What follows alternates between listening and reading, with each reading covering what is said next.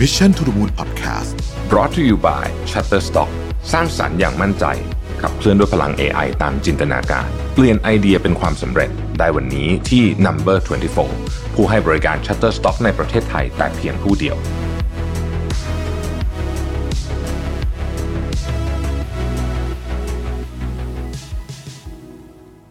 สวัสดีครับ ยินดีต้อนรับเข้าสู่ Mission to the Moon Podcast นะครับ คุณอยู่กับโรบิทานุสาหะครับ หัวข้อในวันนี้ของเราเนี่ยน่าสนใจมาก อืม มันชื่อว่าเลิกเลี้ยงลิงในสมองนะฮะแล้วมันเป็นยังไงไอ้ลิงในสมองเนี่ยนะครับ คืออย่างนี้มันมาจากหนังสือครับ ที่ชื่อว่า Don't Feed the Monkey นะฮะคนเขียนชื่อคุณ Jennifer Shannon นะฮะแกเป็นนักจิตบำบัด แล้วก็เป็นผู้ร่วมก่อตั้ง Santa Rosa Center of Cognitive Behavioral Therapy นะครับ คือเขาบอกว่าอย่างนี้ฮะ การพัฒนา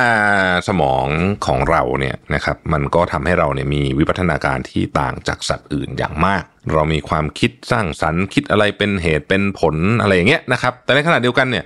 มันก็มาพร้อมกับสิ่งที่ทำให้เราคิดแล้วก็รู้สึกในแง่ลบแบบคิดไปจินตนาการไปข้างหน้าได้ ความเครียดความกลัวอะไรพวกนี้ความกังวลเนี่ยบางทีเรามีโดยที่เรื่องมันยังไม่เกิด ซึ่งมันก็น่าแปลกใจเหมือนกันนะที่ว่าเราวิวัฒนาการมาสัก เต็มแม็กซ์ขนาดนี้ทำไมเรายังเก็บไอ้ฟังก์ชันของความกังวลไว้นะครับหนังสือเล่มนี้พยายามจะบอกเราว่า จริง ๆ ความกังวลของเราเนี่ยมันก็มีที่มาของมันนะนะฮะซึ่งมันก็คือเปรียบเทียบนะเปรียบเทียบเหมือนมันมีลิงอยู่ในสมองเรานะครับแล้วมันก็ไม่ควรจะเป็นปัญหาในชีวิตหรอกถ้าคุณรับมือกับไอ้ลิงนี้ได้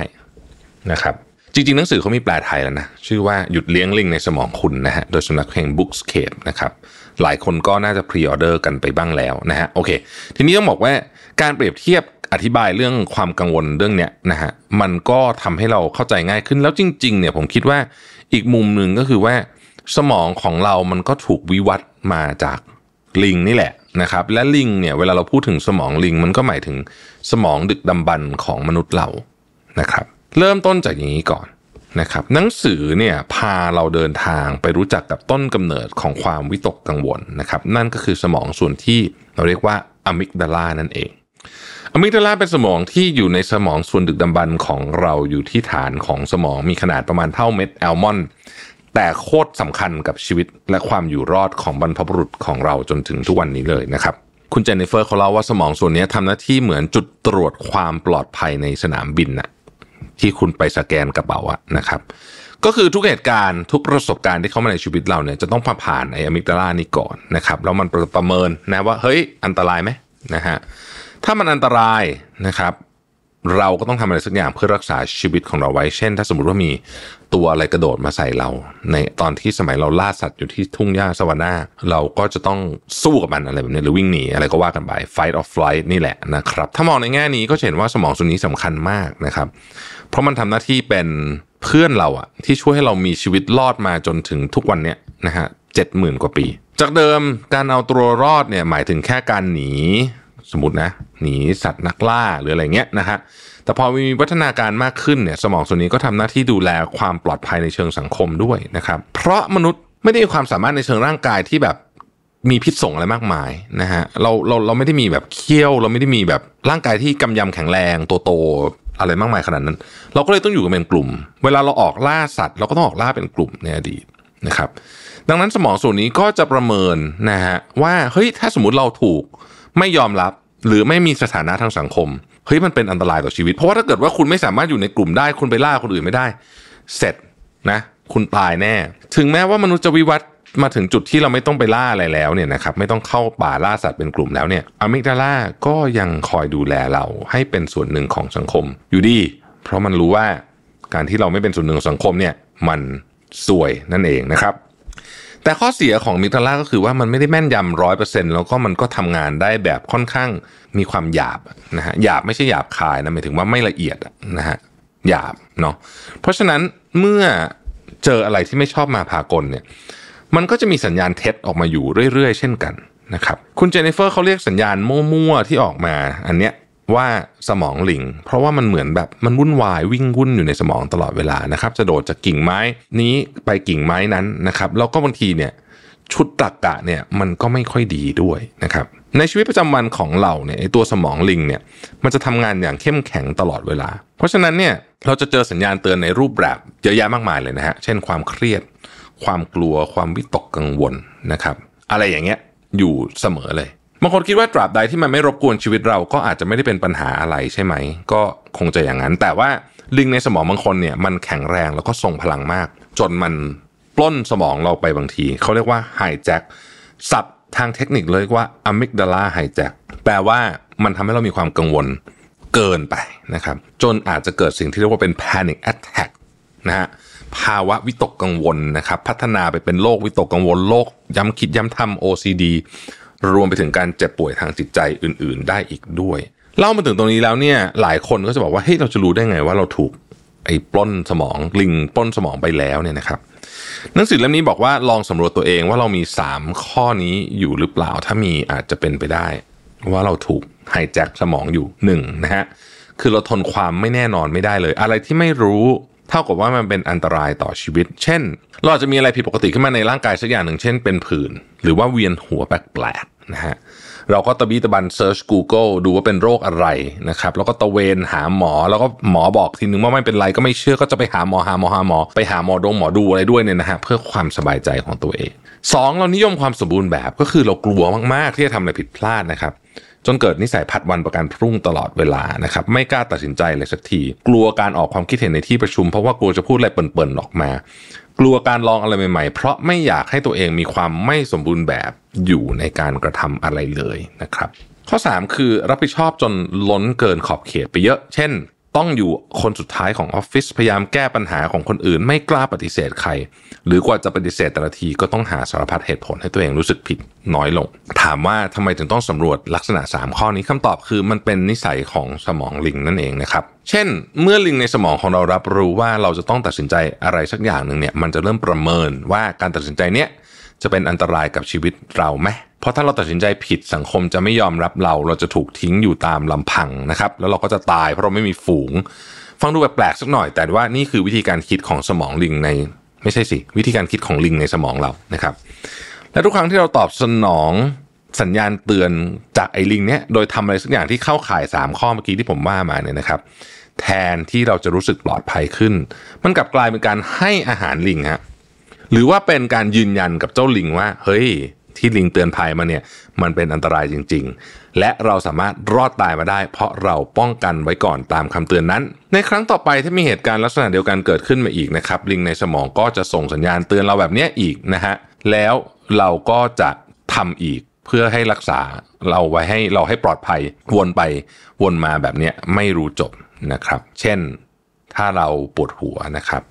สมองลิงก็จะส่งสัญญาณว่าเฮ้ยป่วยหนักกระเปล่านะครับ แล้วเราก็ดันตอบสนองมันด้วยการไปหาหมอทันทีทั้งทั้งที่จริงๆมันอาจจะไม่ได้มีอะไรเลย ก็ได้ใหญ่โตอะไรเลยเนี่ยนะสมองเรียนก็จะรู้ว่านี่ไงล่ะ ที่เราไม่ป่วยหนักเพราะเรารีบไปหาหมอได้ทันเวลา ดังนั้นถ้ามีอะไรเปิดผิดปกติขึ้นมาอีก สมองลิงก็จะส่งสัญญาณให้เรารีบไปหาหมอแบบด่วนสุดๆ เช่นกัน ทั้งนี้ทั้งนั้นไม่ได้บอกว่าการไปหาหมอไม่ดีนะครับ แค่กำลังจะบอกให้ฟังว่ามันทำงานยังไง เรียกตัวอย่างหนึ่งนะครับ อันนี้ผมชอบเป็นการส่วนตัวเลยนะฮะนั่นก็คือเมื่อเราต้องเขียนหนังสือ แล้วสมองลิงส่งสัญญาณว่าการเขียนหนังสือคือภัยคุกคามต่อชีวิต เพราะเราอาจจะเขียนหนังสือเล่มนั้นออกไปไม่ดีนะฮะพอไม่ดี feedback ก็ไม่ดี ไม่ดี feedback ไม่ดีชาวเน็ตก็จะทัวลง หลังจากนั้นเราจะคิดว่าเราก็จะสูญเสียหน้าที่การงาน และสูญเสียสถานะทางสังคมไปในที่สุด เราก็เลยตอบสนองลิงด้วยวิธีแปลกๆเช่น ลุกไปจัดห้องน้ำล้างห้องน้ำลุกไปเล่นทีวีดูทีวีเล่นเกม เบี่ยงเบนความสนใจแล้วก็ล้มเลิกการเขียนหนังสือในวันนั้นๆไป แบบนี้จะเป็นการ confirm กับลิงในสมองของเราว่า การเขียนหนังสือเป็นอันตรายกับชีวิตจริง ๆ ซึ่งแบบแปลกมากแต่จริง ถ้าย้อนกลับไปเมื่อกี้ถามว่าการพบแพทย์เป็นเรื่องผิดปกติไหมการไปพักทำกิจกรรมอื่น ถ้ารู้สึกไม่มีสมาธิกับการเขียนหนังสือเป็นเรื่องไม่ดีไหมคำตอบคือไม่เลยเป็นเรื่องธรรมดานะฮะจริงๆแล้วก็เป็นเรื่องที่ดีด้วยซ้ำยกเว้นเสียแต่ว่าเราทำเรื่องนั้นไปเพื่อรับมือกับลิงเฉยๆ เพื่อให้เราเกิดความสบายใจชั่วคราวนะครับสุดท้ายมันจะเป็นวังวน แล้วก็เราจะต้องทำสิ่งนั้นซ้ำๆจนเราลืมเป้าหมายหรือว่าความสุขสบายในชีวิตไปได้ ถ้าเรารู้ว่าความกังวลบางเรื่องที่มีอยู่ในตอนนี้เนี่ยมันคือการเตือนภัยเท็จเตือนภัยเท็จขีดเส้นใต้ จากสมองลิงแล้วเนี่ย เราสามารถมองข้ามมันไปเลยได้ไหมคำตอบคือไม่ได้ครับเพราะว่าการเบี่ยงเบนความสนใจหรือพักผ่อนโดยไม่จัดการกับความวิตกกังวล คือการเลือกที่จะหนี ก็เป็นการยืนยันกับลิงอีกอะว่า สิ่งที่เรากังวลอยู่คือภัยคุกคามที่อาจจะนำอันตรายมาสู่เราได้จริง ก็จะทำให้ภาวะกังวลนั้นแย่ลงกว่าเดิมได้คำถามคือแล้วเราจะทำยังไงกับลิงในสมองนี้ดีนะครับ ซึ่งหนังสือก็เฉลยไปแล้วนะครับ นั่นก็คือเราต้องไม่ให้อาหารลิงในสมองนั่นเองนะครับ เราสามารถตอบสนองสัญญาณจากลิงโดยไม่ให้อาหารมันได้ ด้วยสิ่งที่เรียกว่า CBT ซึ่งต่อไปนี้ท่านจะได้ยินคำนี้เยอะมาก ๆ เป็นคำที่ถูกใช้ในบทความและหนังสือเยอะมากจริง ๆ ในช่วงหลัง ๆ นี้นะครับ CBT ย่อมาจาก Cognitive Behavioral Therapy หรือว่าการบำบัดความคิดและพฤติกรรม ผมเล่าคร่าวๆประมาณนี้นะฮะอันดับแรกคือเราต้องรู้ก่อนว่า อันเนี้ยมันไม่ใช่ความคิดของเรา มันเป็นเพียงเสียงจากลิงในสมอง ซึ่งเป็นส่วนหนึ่งของเราก็จริงแต่เป็นส่วนเล็ก ๆ เท่านั้นเอง สมองลิงเป็นส่วนหนึ่งในสมองของเรา แต่เพราะเราไม่ใช่ลิง เพราะฉะนั้นจึงไม่มีเหตุผลอะไร ที่เราจะต้องตอบสนองสัญญาณจากลิงด้วยวิธีคิดแบบลิง ในหนังสือเล่มนี้ พูดถึงวิธีการต่อกรกับลิงในสมองไว้มากมาย แต่ว่าผมเอาอันที่ผมชอบอะนะซึ่งเราเรียกว่าตารางการฝึกเปิดกว้างนะครับ ซึ่งจะเป็นตารางที่เขาให้เราเขียนข้อมูลต่างๆ คือปัญหาค่านิยมวิธีคิดแบบลิง กลยุทธ์แบบลิง วิธีคิดแบบเปิดกว้าง กลยุทธ์แบบเปิดกว้าง และความรู้สึกลงไปนะครับ เราลองดูนะครับว่าเป็นยังไง ข้อแรกเนี่ยเราเขียนปัญหาหรือสถานการณ์ที่เราเจออยู่ เช่น เราผัดวันประกันพรุ่งจนเราไม่ได้เริ่มเขียนหนังสือที่จะเขียนสักทีข้อที่สองนะครับเราเขียนค่านิยมที่เราจะใช้ในการเปลี่ยนแปลงวิธีการรับมือกับลิง คือแทนที่จะคิดว่า เราต้องรู้ทุกอย่างถึงจะปลอดภัย เราต้องทำทุกอย่างให้สมบูรณ์แบบ ไม่มีข้อผิดพลาด และเราต้องรับผิดชอบงานทุกอย่างและของทุกคนอะไรอย่างเงี้ยเราก็ควรจะเปลี่ยนรับมือด้วยค่านิยมแบบอื่นที่ดีกว่านะครับ ถ้าตัวอย่างนี้ก็จะเป็นว่าการรักษาสัญญา การซื่อตรงต่อตัวเองและความกล้าหาญอะไรแบบนี้คำค่านิยมพวกนี้มีตัวเลือกเยอะแยะมากมายนะครับเขามีลิงก์ให้ดาวน์โหลดไปอ่านกันด้วย 3 คือวิธีคิดแบบลิง และกลยุทธ์แบบลิง อันนี้เป็น เรื่องของสิ่งที่เรากังวลและการรับมือแบบเดิมๆของเรา เช่น สาเหตุที่เราไม่เริ่มลงมือเขียนหนังสือสักที อาจจะเป็นเพราะว่าเรามีวิธีคิดแบบลิงก็คือ เรากลัวเขียนผิด เขียนไม่ดี เขียนแล้วจะไปกระทบกับคนนู้นคนนี้ เดี๋ยวทัวลงทำให้เสียชื่อเสียงเสียหน้าที่การงานได้นะครับกลยุทธ์ในการรับมือแบบลิงก็คือ เราก็เลื่อนการทำงานออกไปก่อนนะฮะเอาเวลาไปทำอย่างอื่น แม้จะไม่ได้อะไรขึ้นมาก็เดี๋ยวไปหาข้อมูลอะไรไปเรื่อยนะฮะ ก็ไม่ work ก็เลยมาถึงข้อที่ 4 ก็คือ วิธีคิดแบบเปิดกว้างและกลยุทธ์แบบเปิดกว้าง ข้อนี้คือวิธีคิดและการรับมือต่อความกังวลที่แตกต่างออกไปจากเดิมนะครับ ซึ่งมีตัวอย่างให้อ่านในเล่มเยอะเลยอย่างกรณีเนี้ยนะฮะวิธีคิดแบบเปิดกว้างก็จะเป็นว่า วิธีคิดว่าเราทุกคนไม่สามารถสมบูรณ์แบบและ perfect ได้ การผิดพลาดเป็นเรื่องธรรมดานะครับ ถ้าเราไม่เสี่ยงกับเรื่องผิดพลาดเล็กน้อยบ้าง เราก็จะไม่ได้ทำอะไรที่เราอยากทำเลยนะฮะ และที่สำคัญก็คือกว่าจะเป็นหนังสือหนึ่งเล่มเนี่ยเราก็มีเวลาให้อ่านทบทวนแก้ไขให้คนอื่นอ่าน แล้วก็ยังทำอะไรได้อีกมากมาย เพราะฉะนั้นเราก็ต้องเขียนแล้วก็เรียนรู้ไปด้วยได้ ส่วนกลยุทธ์ก็คือการกำหนดชั่วโมงและเป้าหมายในการเขียนหนังสือที่แน่นอน เช่น วันนี้เราจะใช้เวลาในการเขียนหนังสือสัก 2 ชั่วโมง จะเขียนบทที่ 1 ให้เสร็จภายใน 1 สัปดาห์นะครับ เพื่อให้เราได้ลงมือทำไปก่อนก่อนที่เราจะถูกลิงปล้นสมองไปนั่นเอง สุดท้ายความรู้สึก ที่จำเป็นต้องรู้สึก อันนี้ผมคิดว่าเป็นวิธีที่ดีมากในการรับมือกับความรู้สึกของตัวเองนะครับ คือให้เราเดาไปก่อนเลยว่า จิตใจของเราเนี่ยจะต้องเจอกับอะไรบ้าง เช่น การเขียนหนังสือในครั้งนี้เนี่ยเราจะเหนื่อยกังวลและสับสนและหงุดหงิดนะครับเมื่อเราเจอกับเรื่องพวกนี้ที่เราคาดการไว้ก่อน ก็จะป้องกันไม่ให้เจ้าลิงในสมองเนี่ยมันตีโพตีพายไปว่ามันเป็นเรื่องอันตรายนั่นเองนะครับ นี่เป็นเพียง ส่วนหนึ่งของหนังสือเท่านั้นนะฮะหนังสือเป็นหนังสือที่ดีนะแล้วก็ผมคิดว่าก็ช่วยสำหรับคนที่แบบมีความฟุ้งซ่านนะฮะแล้วก็เป็นการอ่านพฤติกรรมของเราได้ดี แล้วก็อธิบายเรื่อง CBT ได้ดีนะครับ cognitive behavioral therapy นะฮะคำนี้ฮิตแน่นอนรับประกันนะฮะแล้วก็มี worksheet ให้ไปดาวน์โหลดได้ด้วยนะครับ ก็ใครสนใจก็ไปซื้อมาหาไปซื้อมาอ่านกันได้นะฮะผมรู้สึกว่าอ่านแล้วเริ่มเข้าใจมากขึ้นว่า อ๋อเออจริง ๆ ไอ้ลิงในสมองนี่มันไม่ใช่ตัวเรานะครับ แล้วเราก็จะสามารถรับมือกับความเครียดและความกังวลได้ดีขึ้นเยอะมากๆเลยนะครับ ขอบคุณที่ติดตาม Mission to the Moon นะครับ สวัสดีครับ Mission to the Moon Podcast Continue with your mission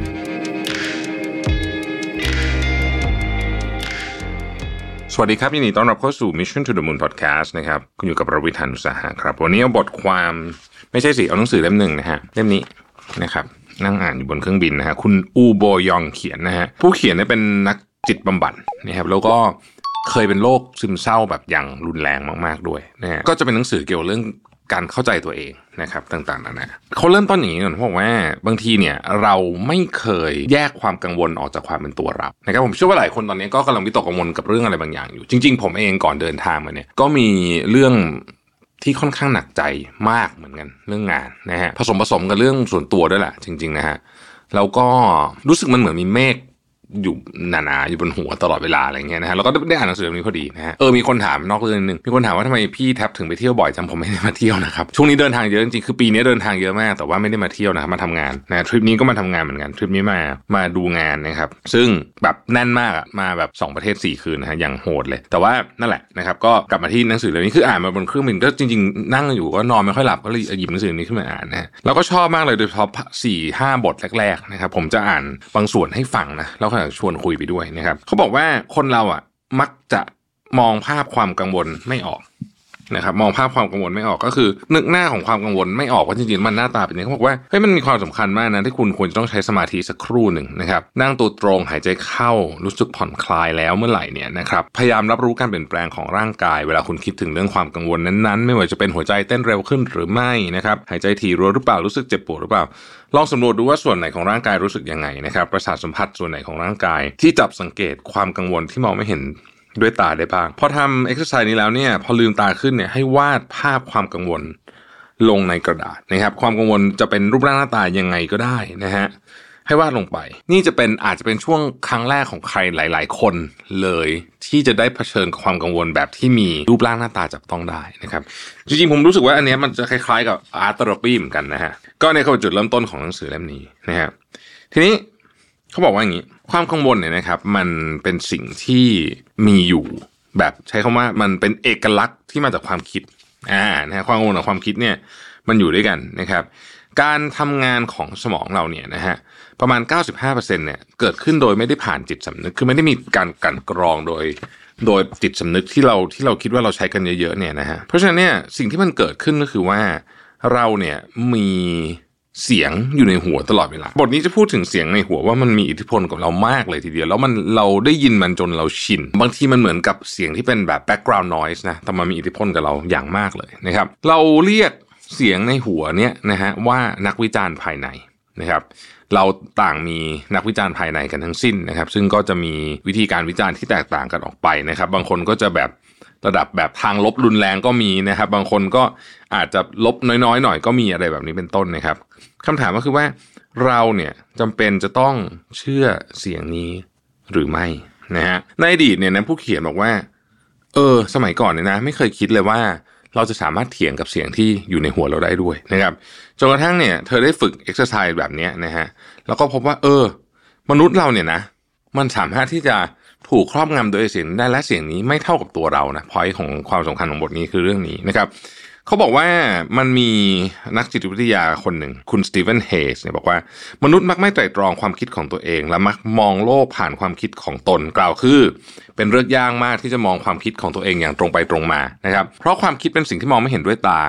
ทั้งยังเป็นเสียงที่คุ้นเคย นะฮะและเกิดต่อเนื่องอย่างไม่หยุดหย่อน ถ้ามีการบันทึกลายลักษณ์อักษรทุกครั้งที่นักวิจารณ์ภายในพูดนะครับก็คือที่เราบอกว่าเนี่ยเป็นเสียงในหัวของเราเนี่ยนะเราคงจะหลุดออกจากการสะกดจิตได้ง่าย ผมชอบประโยคพาร์ทนี้มากเลยคือเขาบอกว่าเราอะเคยวิพากษ์ความคิดตัวเองแบบแฟร์ไหมสมมุติว่าเรามีความคิดอันหนึ่งขึ้นมารู้สึกว่าแบบไม่ชอบไอ้หมอนี่เลยอะนะฮะเราก็รู้สึกว่าเออไอ้หมอนี่เป็นคนไม่ดีจริงๆ เพราะว่าความคิดเราคิดแบบนั้น แต่ว่าเราไม่ค่อยได้มี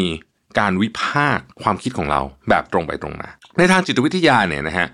การค้นหาจุดบกพร่องของความคิดของเราหรือเสียงภายในหัวของเราหรือว่านักวิจารณ์ภายในเนี่ยเราเรียกว่าการแยกตัวเองออกจากความคิดนะครับ หรือว่า cognitive diffusion คือปกติมันอยู่รวมกัน อันนี้แยกออกมานะฮะแยกออกมานะครับ เพราะว่าปกติเนี่ยเราจะเชื่อว่าเวลามีความคิดเกิดเกิดขึ้น เราก็ต้องแสดงพฤติกรรมตามนั้นนะแต่จริงๆแล้วเนี่ยมันไม่ใช่ เพราะฉะนั้นเนี่ยถ้าเราแยกเรื่องนี้ออกจากกันได้เนี่ยคือจุดเริ่มต้นของวิธีการจัดการกับความกังวลอย่างแท้จริงนะครับ คือเราเข้าใจว่าเอ้ยเสียงในหัวของเราเนี่ย มันก็คือ part หนึ่งเท่านั้นเอง ไม่ใช่เรานะฮะไม่ใช่เรา อันที่สองนี่คือว่าจริงๆเขาเขาบอกว่าอย่างนี้ฮะหนึ่งในสิ่งที่เป็นการค้นพบสำคัญที่สุดในแวดวงประสาทวิทยาในศตวรรษที่ 20เนี่ย นะฮะคือความรู้ชุดใหม่ที่บอกว่าสมองคนเราสามารถปรับตัวรับกับการเปลี่ยนแปลงตามประสบการณ์ที่รับรู้ และพัฒนาศักยภาพได้จากการฝึกฝนหรือทำซ้ำๆจนเกิดความช่ำชอง ซึ่งลบความเชื่อเดิมก่อนหน้านั้น ที่บอกว่าศักยภาพสมองของมนุษย์นะฮะจะเป็นยังไงมาตั้งแต่เกิดก็เป็นอย่างนั้นนะครับคำพูดนี้ก็คือเรื่องของ neuroplasticity นั่นเอง ซึ่งหลายคนบอกว่าเป็น magic word เลยนะในการทำความเข้าใจเกี่ยวกับเรื่องประสาทวิทยาพวกนี้นะครับแปลว่าอะไร แปลว่า สมองเรามีความยืดหยุ่น และสามารถสร้างทางใหม่ ๆ ได้ตลอดเวลานะครับ เพราะฉะนั้นถ้าเราใช้ทางไหนที่เราเคยชิน เช่น สมมุติเราใช้ทางลบคิดลบแล้วเราเคยชินเนี่ยนะฮะสมองมันก็จะชอบใช้ทางเนี้ยเพราะว่าทางนี้มันถูกใช้บ่อยมันก็จะขยายไปเรื่อยๆ ทางไหนที่ไม่ค่อยถูกใช้ เช่นอาจจะเป็นทางที่ดีแต่เราไม่ใช้มันนะครับ ความคิดบวกแบบนี้นะฮะพอสมองไม่ค่อยถูกใช้มันก็นั่นแหละ มันก็กลายเป็นถนนลูกหลังนะฮะสมองก็ไม่อยากไปนั่นเองเพราะฉะนั้นเนี่ยนะฮะ ตัวตนของนักวิจารณ์ภายในมันเกี่ยวข้องกับเรื่องนี้เลยนะครับนักวิจารณ์ภายในเป็นการเปรียบเทียบถึงการเลือกในการสร้างเส้นทางต่างๆ ในสมองของเรานะครับทีนี้หนังสือเล่มนี้บอกว่าเฮ้ยแต่ว่าถ้าเกิดเราขุดไปถึงตัวตนของนักวิจารณ์ภายในก็คือเสียงภายในหัวเราเนี่ยนะจริง ๆ แล้วเนี่ยนักวิจารณ์ภายในไม่ใช่พ่อมดมนดำหรือผู้พิพากษาที่น่ากลัว แต่กลับเป็นเด็กเด็กที่ตัวสั่นเทาเพราะกลัวตัวเองจะถูกตำหนิและถูกปฏิเสธ เขากดดันเราตลอดเวลาเพราะเคยผ่านประสบการณ์ที่แสนน่ากลัวมาก่อน จากการถูกทิ้งขว้าง หรือถูกวิพากษ์วิจารณ์ตราบใดที่เรารู้ตัวตนที่แท้จริงของนักวิจารณ์ภายใน เราก็ไม่จำเป็นต้องกลัวเด็กคนนี้อีกต่อไป ในทางตรงกันข้ามเราสามารถเฝ้ามองเขาด้วยความสนใจได้ว่าเด็กคนนี้กลัวอะไร และเพราะอะไรถึงกลัวมากขนาดนี้ เบื้องหลังที่นักวิจารณ์ภายในเลี้ยงความกลัวเอาไว้ มักมีความเชื่อผิดๆดังต่อไปนี้อยู่ เช่น 1. ถ้าอยากได้รับความรักก็ต้องมีอะไรมาโชว์หน่อยเอออันนี้น่าสนใจนะ เพราะว่ามันมีพ่อแม่บางคนเลี้ยงลูกแบบนี้ด้วย นะถ้าเกิดว่าพ่อแม่ไหนคนไหนเลี้ยงลูกแบบนี้เนี่ยนะฮะมันก็มีความเป็นไปได้ว่าไอ้เสียงนี่จะอยู่ในหัวของลูกนั้นเมื่อเขาโตขึ้นนะฮะสองถ้าไม่มีใครเข้าใจแล้วจะมีประโยชน์อะไรนะครับสามถ้าไม่ทำจนสำเร็จจนใครว่าอะไรไม่ได้ เขาก็คงเห็นว่ามันเป็นเรื่องตลกนะครับสี่คนอื่นใช้ชีวิตอย่างบ้าคลั่ง แล้วฉันจะอยู่แบบสบายใจชิวๆแบบนี้ได้ด้วยเหรอนะครับห้าชีวิตจะพังถ้าไม่ทำตามแผนที่วางไว้ 6. ถ้าเป็นแบบนี้คนอื่นคงผิดหวังในตัวฉัน หรือว่า 7 ไม่อยากสร้างความวุ่นวายเลยต้องหลีกเลี่ยงความขัดแย้งนะฮะทัศนคติจะอยู่ในโหมดของโหมดของความอยู่รอด อารมณ์ประมาณว่าทุกความเชื่อจะต้องเป็นแบบต้องจุดๆให้ได้นะ หรือว่าห้ามจุดๆเด็ดขาดนะเนี่ยนี่คือกรอบของนักวิจารณ์ภายในที่เป็นเด็กตัวเล็กๆที่กำลังกลัวอยู่นะครับที่คอยมาสะกิดสะกิดเรานะครับอย่างไรก็ตามเนี่ยเราไม่จำเป็นต้องขับไล่นักวิจารณ์ภายในอย่างหยาบคาย เพราะจริงๆแล้วเขาก็เป็นส่วนของตัวเรานี่แหละ นะครับ แต่เป็นเขาเป็นส่วนที่เป็นความกลัวและเหมือนเด็กที่กลัวตัวสันเทิมเลยนะนะสิ่งที่จำเป็นสำหรับเด็กคนนี้เนี่ยคือการเฝ้ามองความกลัวที่เขารู้สึกไปด้วยกันและยอมรับมัน พร้อมบอกเขารู้ว่าโลกนี้ไม่ได้มีแค่เรื่องน่ากลัวแบบที่เธอคิดนะ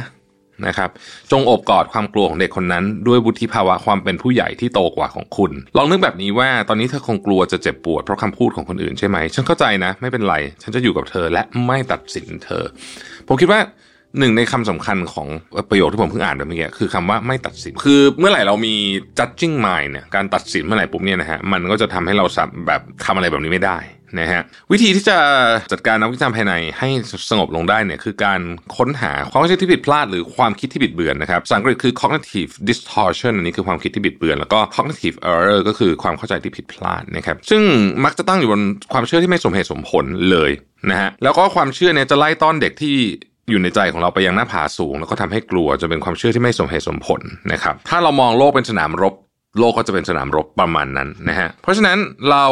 เลยลองมาเปลี่ยนความเชื่อที่ฝังรากลึกของเด็กคนนี้ดูดีกว่าว่าเราจะเปลี่ยนยังไงได้บ้าง เช่น 1. ไม่จำเป็นต้องประสบความสำเร็จเพื่อจะได้รับความรัก 2. คุณค่าของฉันฉันเป็นคนสร้างขึ้นมาเองนะครับ 3. แม้จะทำได้ไม่สมบูรณ์แบบก็ไม่มีใครตำหนิฉัน 4. คนอื่นๆ ก็พยายามที่จะสบายใจแบบนี้เหมือนกันไม่ใช่เหรอ 5. ไม่ได้ทำตามแผนที่วางแผนไว้ ก็ยังมีชีวิตที่ดีต่อไปได้นะ 6. ถ้าใครผิดหวังในตัวเราก็เป็นแค่ความคิดของคนคนนั้น 7. ความขัดแย้งเกิดขึ้นในทุกที่และแก้ปัญหาด้วยการพูดคุยกัน จะเห็นว่าการเปลี่ยนคำศัพท์แค่ไม่กี่คำเนี่ยนะครับทำให้ความตึงเครียดเนี่ยดูน้อยลงไปทันทีนะฮะ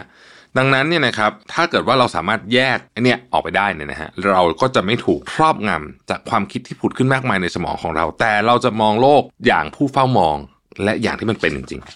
นะครับผู้เฝ้ามองโลกอย่างที่มันเป็นจริงๆผมชอบคำนี้นะทีนี้ก็บอกว่าเอ๊ะถ้าเกิดว่าเราเชื่อละว่าตอนนี้เฮ้ยจริง ๆ แล้วเนี่ยความคิดเป็นเพียงส่วนหนึ่งของเราเท่านั้น และไม่ใช่ตัวเรา มันก็แปลว่าคล้ายๆ กับว่าที่ผ่านมาเราเคยคิดว่าความคิดทั้งหมดเนี่ยเป็นตัวเรา แต่ถ้าเกิดมันไม่ใช่ตัวเราเนี่ยมันก็จะเหมือนกับว่าเวลาคุณมีมือถือ ถามว่าคุณแยกกับมือถือได้ไหมทุกวันเนี้ก็แยกไม่ค่อยได้หรอกใช่ไหมแต่ถามว่ามือถือคือตัวคุณหรือเปล่าก็ไม่ใช่ถูกไหมฮะฟิลประมาณนั้น ความคิดก็ไม่ใช่ตัวเรานะครับ ดังนั้นเนี่ยเขาก็เลยบอกว่าถ้า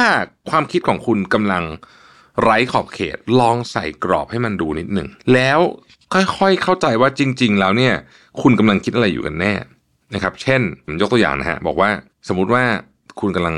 มีโปรเจกต์แล้วกันโปรเจกต์เครียดเรื่องโปรเจกต์นะฮะซึ่งเครียดอะไรก็ยังไม่รู้นะแต่ว่าเครียดมันอาจจะเป็นเรื่องที่ใหญ่มาก ก็ให้ลองพูดว่าฉันกำลังคิดว่าโปรเจกต์ที่รับผิดชอบในครั้งนี้ทำให้หนักใจมาก ถ้าความคิดนี้ทำให้รู้สึกอึดอัดเกิดขึ้นนะฮะก็ตีกรอบมันลงไปบอกว่าฉันกำลังคิดว่าตัวเองถูกกดดันในสถานการณ์นี้ การฝึกใส่กรอบให้กับความคิดจะทำให้มันเป็นแค่ความคิดเท่านั้น และไม่มาครอบงำเราจนเกินไปนะครับถ้าใส่กรอบให้กับความคิดแบบนี้ได้ โดยเฉพาะความคิดลบแบบเมื่อกี้ที่เราพูดไปเนี่ยนะความคิดจะไม่ขยายตัวออกไปนะครับ แล้วก็ทำให้เราสามารถถอยห่างออกจากความคิดได้ เมื่อเราถอยห่างออกมาหนึ่งก้าวเราก็จะเป็นผู้เฝ้ามองนะฮะแล้วเราจะวิเคราะห์มันได้อย่างดีมากยิ่งขึ้นนะครับเวลาเราสังเกตการจากอีกที่หนึ่งที่ไม่ได้อยู่ติดกับความคิดนั้นหรือไม่ได้หลอมรวมไปกับความคิดนั้นเนี่ยเราจะเห็นบางอย่างชัดเจนมากยิ่งขึ้น เวลาที่เรากังวลรับรู้ถึงประสาทสัมผัสทางกายที่เปลี่ยนไปยังไงบ้างนะครับเช่น เวลาที่เรากังวลเนี่ยใจเราเต้นเร็ว หันไปมองรอบตัวด้วยความกังวลคลื่นไส้เวียนหัว หรือมีแพนิคขั้นสุด เวลาที่กังวลสัมผัสถึงความรู้สึกแบบไหนได้นะครับเริ่มแรกไม่รู้สึกอะไรนอกจากกลัว หลังจากนั้นก็ผิดหวังแล้วก็เศร้าที่มาเจอกับเรื่องนี้นะครับ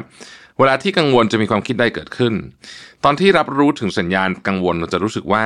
เราเริ่มตำหนิตัวเองนะครับมีความคิดพังพรูมาไม่หยุด เช่น เรื่องแค่นี้เอาชนะไม่ได้เหรอ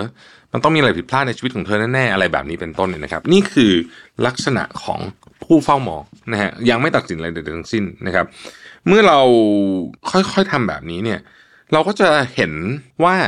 เออเฮ้ยจริง ๆ สิ่งที่เรากังวลอยู่เนี่ยนะมันมีสตรัคเจอร์นี่นะแล้วมันก็เหมือนกับพอเห็นภาพชัดขึ้นน่ะคุณจะวางมันลงได้ง่ายขึ้นนะครับผมโน้ตไปในหนังสือเล่มนี้เลยนะ อันนี้อันนี้เรื่องจริงนะคือขณะที่อ่านอยู่เนี่ยนะฮะปัญหาเรื่องงานที่ผมคิดอยู่ที่ที่ก่อนมาเนี่ยคือคือก่อนมาเนี่ยผมประชุมกับกับ Executive หลายคนในบริษัทนะแล้วก็เอาว่าเจอปัญหาที่ก่อนหน้านี้ผมไม่รู้แล้วกัน นะฮะแล้วก็เป็นแล้วก็สร้างความวิตกกังวลให้ผมมากคือผมแบบไม่มีกระจายแม้แต่กระทั่งจัดของดีๆเลยด้วยซ้ำคือโยนโยนมาอะไรอย่างเงี้ยเพราะว่ารู้สึกว่ามันมีไอ้เรื่องเนี้ยแบบแขวนลอยอยู่ในสมองนะฮะแต่พออ่านมาถึงบทนี้ปุ๊บเนี่ยผมเขียนวิธีออกมาเลยว่าเฮ้ยไอ้เรามีทางแก้แล้วคือจริงๆอะมันไม่ต้องกังวลอะไรมากแค่ทำตามสเต็ปนี้เท่านั้นเองแล้วผมก็เขียนในหนังสือเล่มนี้แล้วก็ถ่ายรูปใส่อีเมลไปนะส่งใส่อีเมลไป ก็ทำให้ผมกังวลน้อยลงไปเยอะมากเลยนะ นะซึ่งซึ่งดีมากทีเดียวนะครับ ทีนี้เนี่ยเขาบอกว่าต่อจากอีกบทนี้นะคือความคิดที่ยืดหยุ่นเนี่ยนะครับจะไม่ควบคุมเรา คือเขาบอกว่าเวลาเรา พูดกับตัวเองเนี่ยลองสตรัคเจอร์คำพูดให้มันดีๆหน่อย เช่นนะเอเดี๋ยวจะอ่านคำพูด A กับ B ให้ฟังนะครับ A ฉันชอบดื่มกาแฟหลังตื่นนอนตอนเช้าตรู่แล้วฟังพอดแคสต์ระหว่างเดินทางไปทำงาน เพื่อติดตามข่าวสารที่เกิดขึ้นเมื่อคืน ฉันงดใช้โทรศัพท์มือถือเพื่อที่จะจดจ่อกับงาน ไม่นานนี้ฉันเริ่มดื่มน้ำวันละสองลิตร แล้วออกกำลังกายหลังเลิกงานเพื่อสุขภาพ ฉันตั้งใจว่าจะปิดท้ายแต่ละวัน อย่างสงบด้วยการทำสมาธิก่อนเข้านอนนะฮะก็ฟังดูจะเป็นชีวิตที่หลายคนอยากจะทำใช่ไหมอะ นี้เอา B บ้างนะฮะลักษณะที่ทำเหมือนเป๊ะเลยนะฮะแต่ลองดูคำพูดนะบีบอกว่าถ้าไม่ได้ตื่นเช้ามาดื่มกาแฟสักแก้ว ฉันจะปวดหัวทั้งวัน และฉันต้องฟังพอดแคสต์ระหว่างเดินทางไปทำงาน จะได้ไม่พลาดข่าวสารความเป็นไปของโลก ฉันห้ามตัวเอง ไม่ให้ใช้โทรศัพท์มือถือเพื่อจะได้จดจ่อกับงาน ฉันต้องดื่มน้ำวันละสองลิตร และออกกำลังกายหลังเลิกงานเพื่อสุขภาพ และต้องปิดท้ายวันอย่างสงบด้วยการทำสมาธิก่อนเข้านอน ข้อ B เนี่ยแค่อ่านก็อึดอัดแล้วนึกออกไหมฮะคือแค่ผมอ่านเนี่ยผมรู้สึกอึดอัดเลย ดังนั้นเนี่ยเราอะ จะต้อง frame ความคิดของเราที่อยู่ในหัวเนี่ยให้มันออกไปในด้านบวกให้ได้เพราะเมื่อกี้อย่างที่บอกมันคือเรื่องเดียวกันเป๊ะๆเลยนะฮะมันคือวิธีการ frame เท่านั้นเองนะครับเพราะฉะนั้นเนี่ยมันจะมีชุดความคิดบางอย่างที่เราต้องมานั่งตกผลึกจริงว่ามันจะเป็นจะต้องเป็นอย่างนั้นจริงหรือเปล่า เช่น ก่อนอายุ xx ต้องทำไอ้นี่ให้ได้นะ อะไรแบบนี้เป็นต้นนะครับอย่าลืมว่ารูปแบบความคิดเนี่ยนะฮะมันไม่ได้เกิดขึ้น เพราะว่า อยู่ดีๆมันเกิดขึ้นมานะ มันเกิดขึ้นจากการทำซ้ำๆนะครับ ถ้าเรารู้เรื่องนี้เนี่ยนะฮะ เราจะต้องค่อยๆนะครับ ค่อยๆฝึกการสิ่งสิ่งที่เขาเรียกว่า การฝึกความยืดหยุ่นทางความคิด วิธีการฝึกความยืดหยุ่นทางความคิดนี่มันมีอยู่สามอันนะฮะ อันที่หนึ่งเนี่ยสำคัญมากคือ และเราพูดไปแล้วเมื่อกี้ทีหนึ่งก็คือ คุณจะต้องไม่ตัดสิน ไม่ตัดสินแปลว่าอะไร เวลาคุณเห็นอะไรบางอย่างเนี่ยนะฮะแล้วคุณตัดสินไปเลยว่ามันแย่หรือดีเนี่ย อันนี้คือการตัดสินบางทีเนี่ยนะครับ คุณเคยจำนิทานจีนได้ไหม ที่ผมน่าจะเล่าในพอดแคสต์หลายรอบแล้วว่าเออแล้วสั้นๆอะที่พ่อมีลูกคนหนึ่งแล้วก็ตกม้าขาหักก็เลยไม่ได้ไปเกณฑ์ทหารไม่ได้ไปเกณฑ์ทหารก็เลยรอดจากสงครามอะไรนั่นนะนะฮะนั่นอะคือคุณไม่มีทางรู้เลยว่าเหตุการณ์ที่เกิดขึ้นเนี่ยจะร้ายหรือจะดีเออใช่มันชื่อว่าร้ายหรือดีไม่มีวันรู้ อันนี้คือความคิดไม่ตัดสินอันหนึ่งนะครับ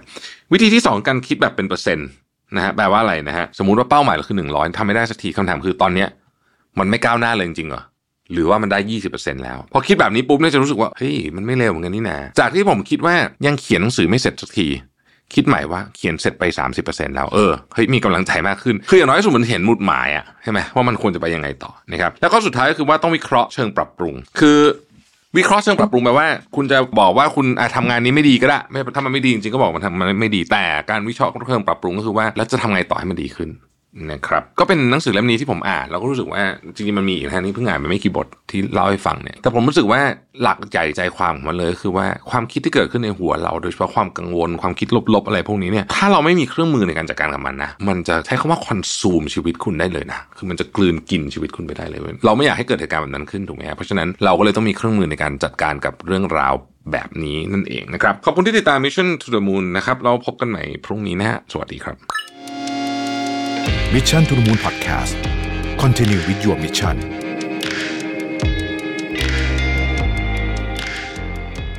สวัสดีครับยินดีต้อนรับเข้าสู่ Mission to the Moon Podcast นะครับคุณอยู่กับโรเบิร์ตยานุสาหะครับ วันนี้เราจะมาชวนทุกท่านคุยกันเรื่องประโยคหนึ่งที่ผมชอบมากเลย เขาบอกว่า change is always just one decision away ความเปลี่ยนแปลงอยู่ห่างจากเราไปแค่การตัดสินใจเดียวเท่านั้น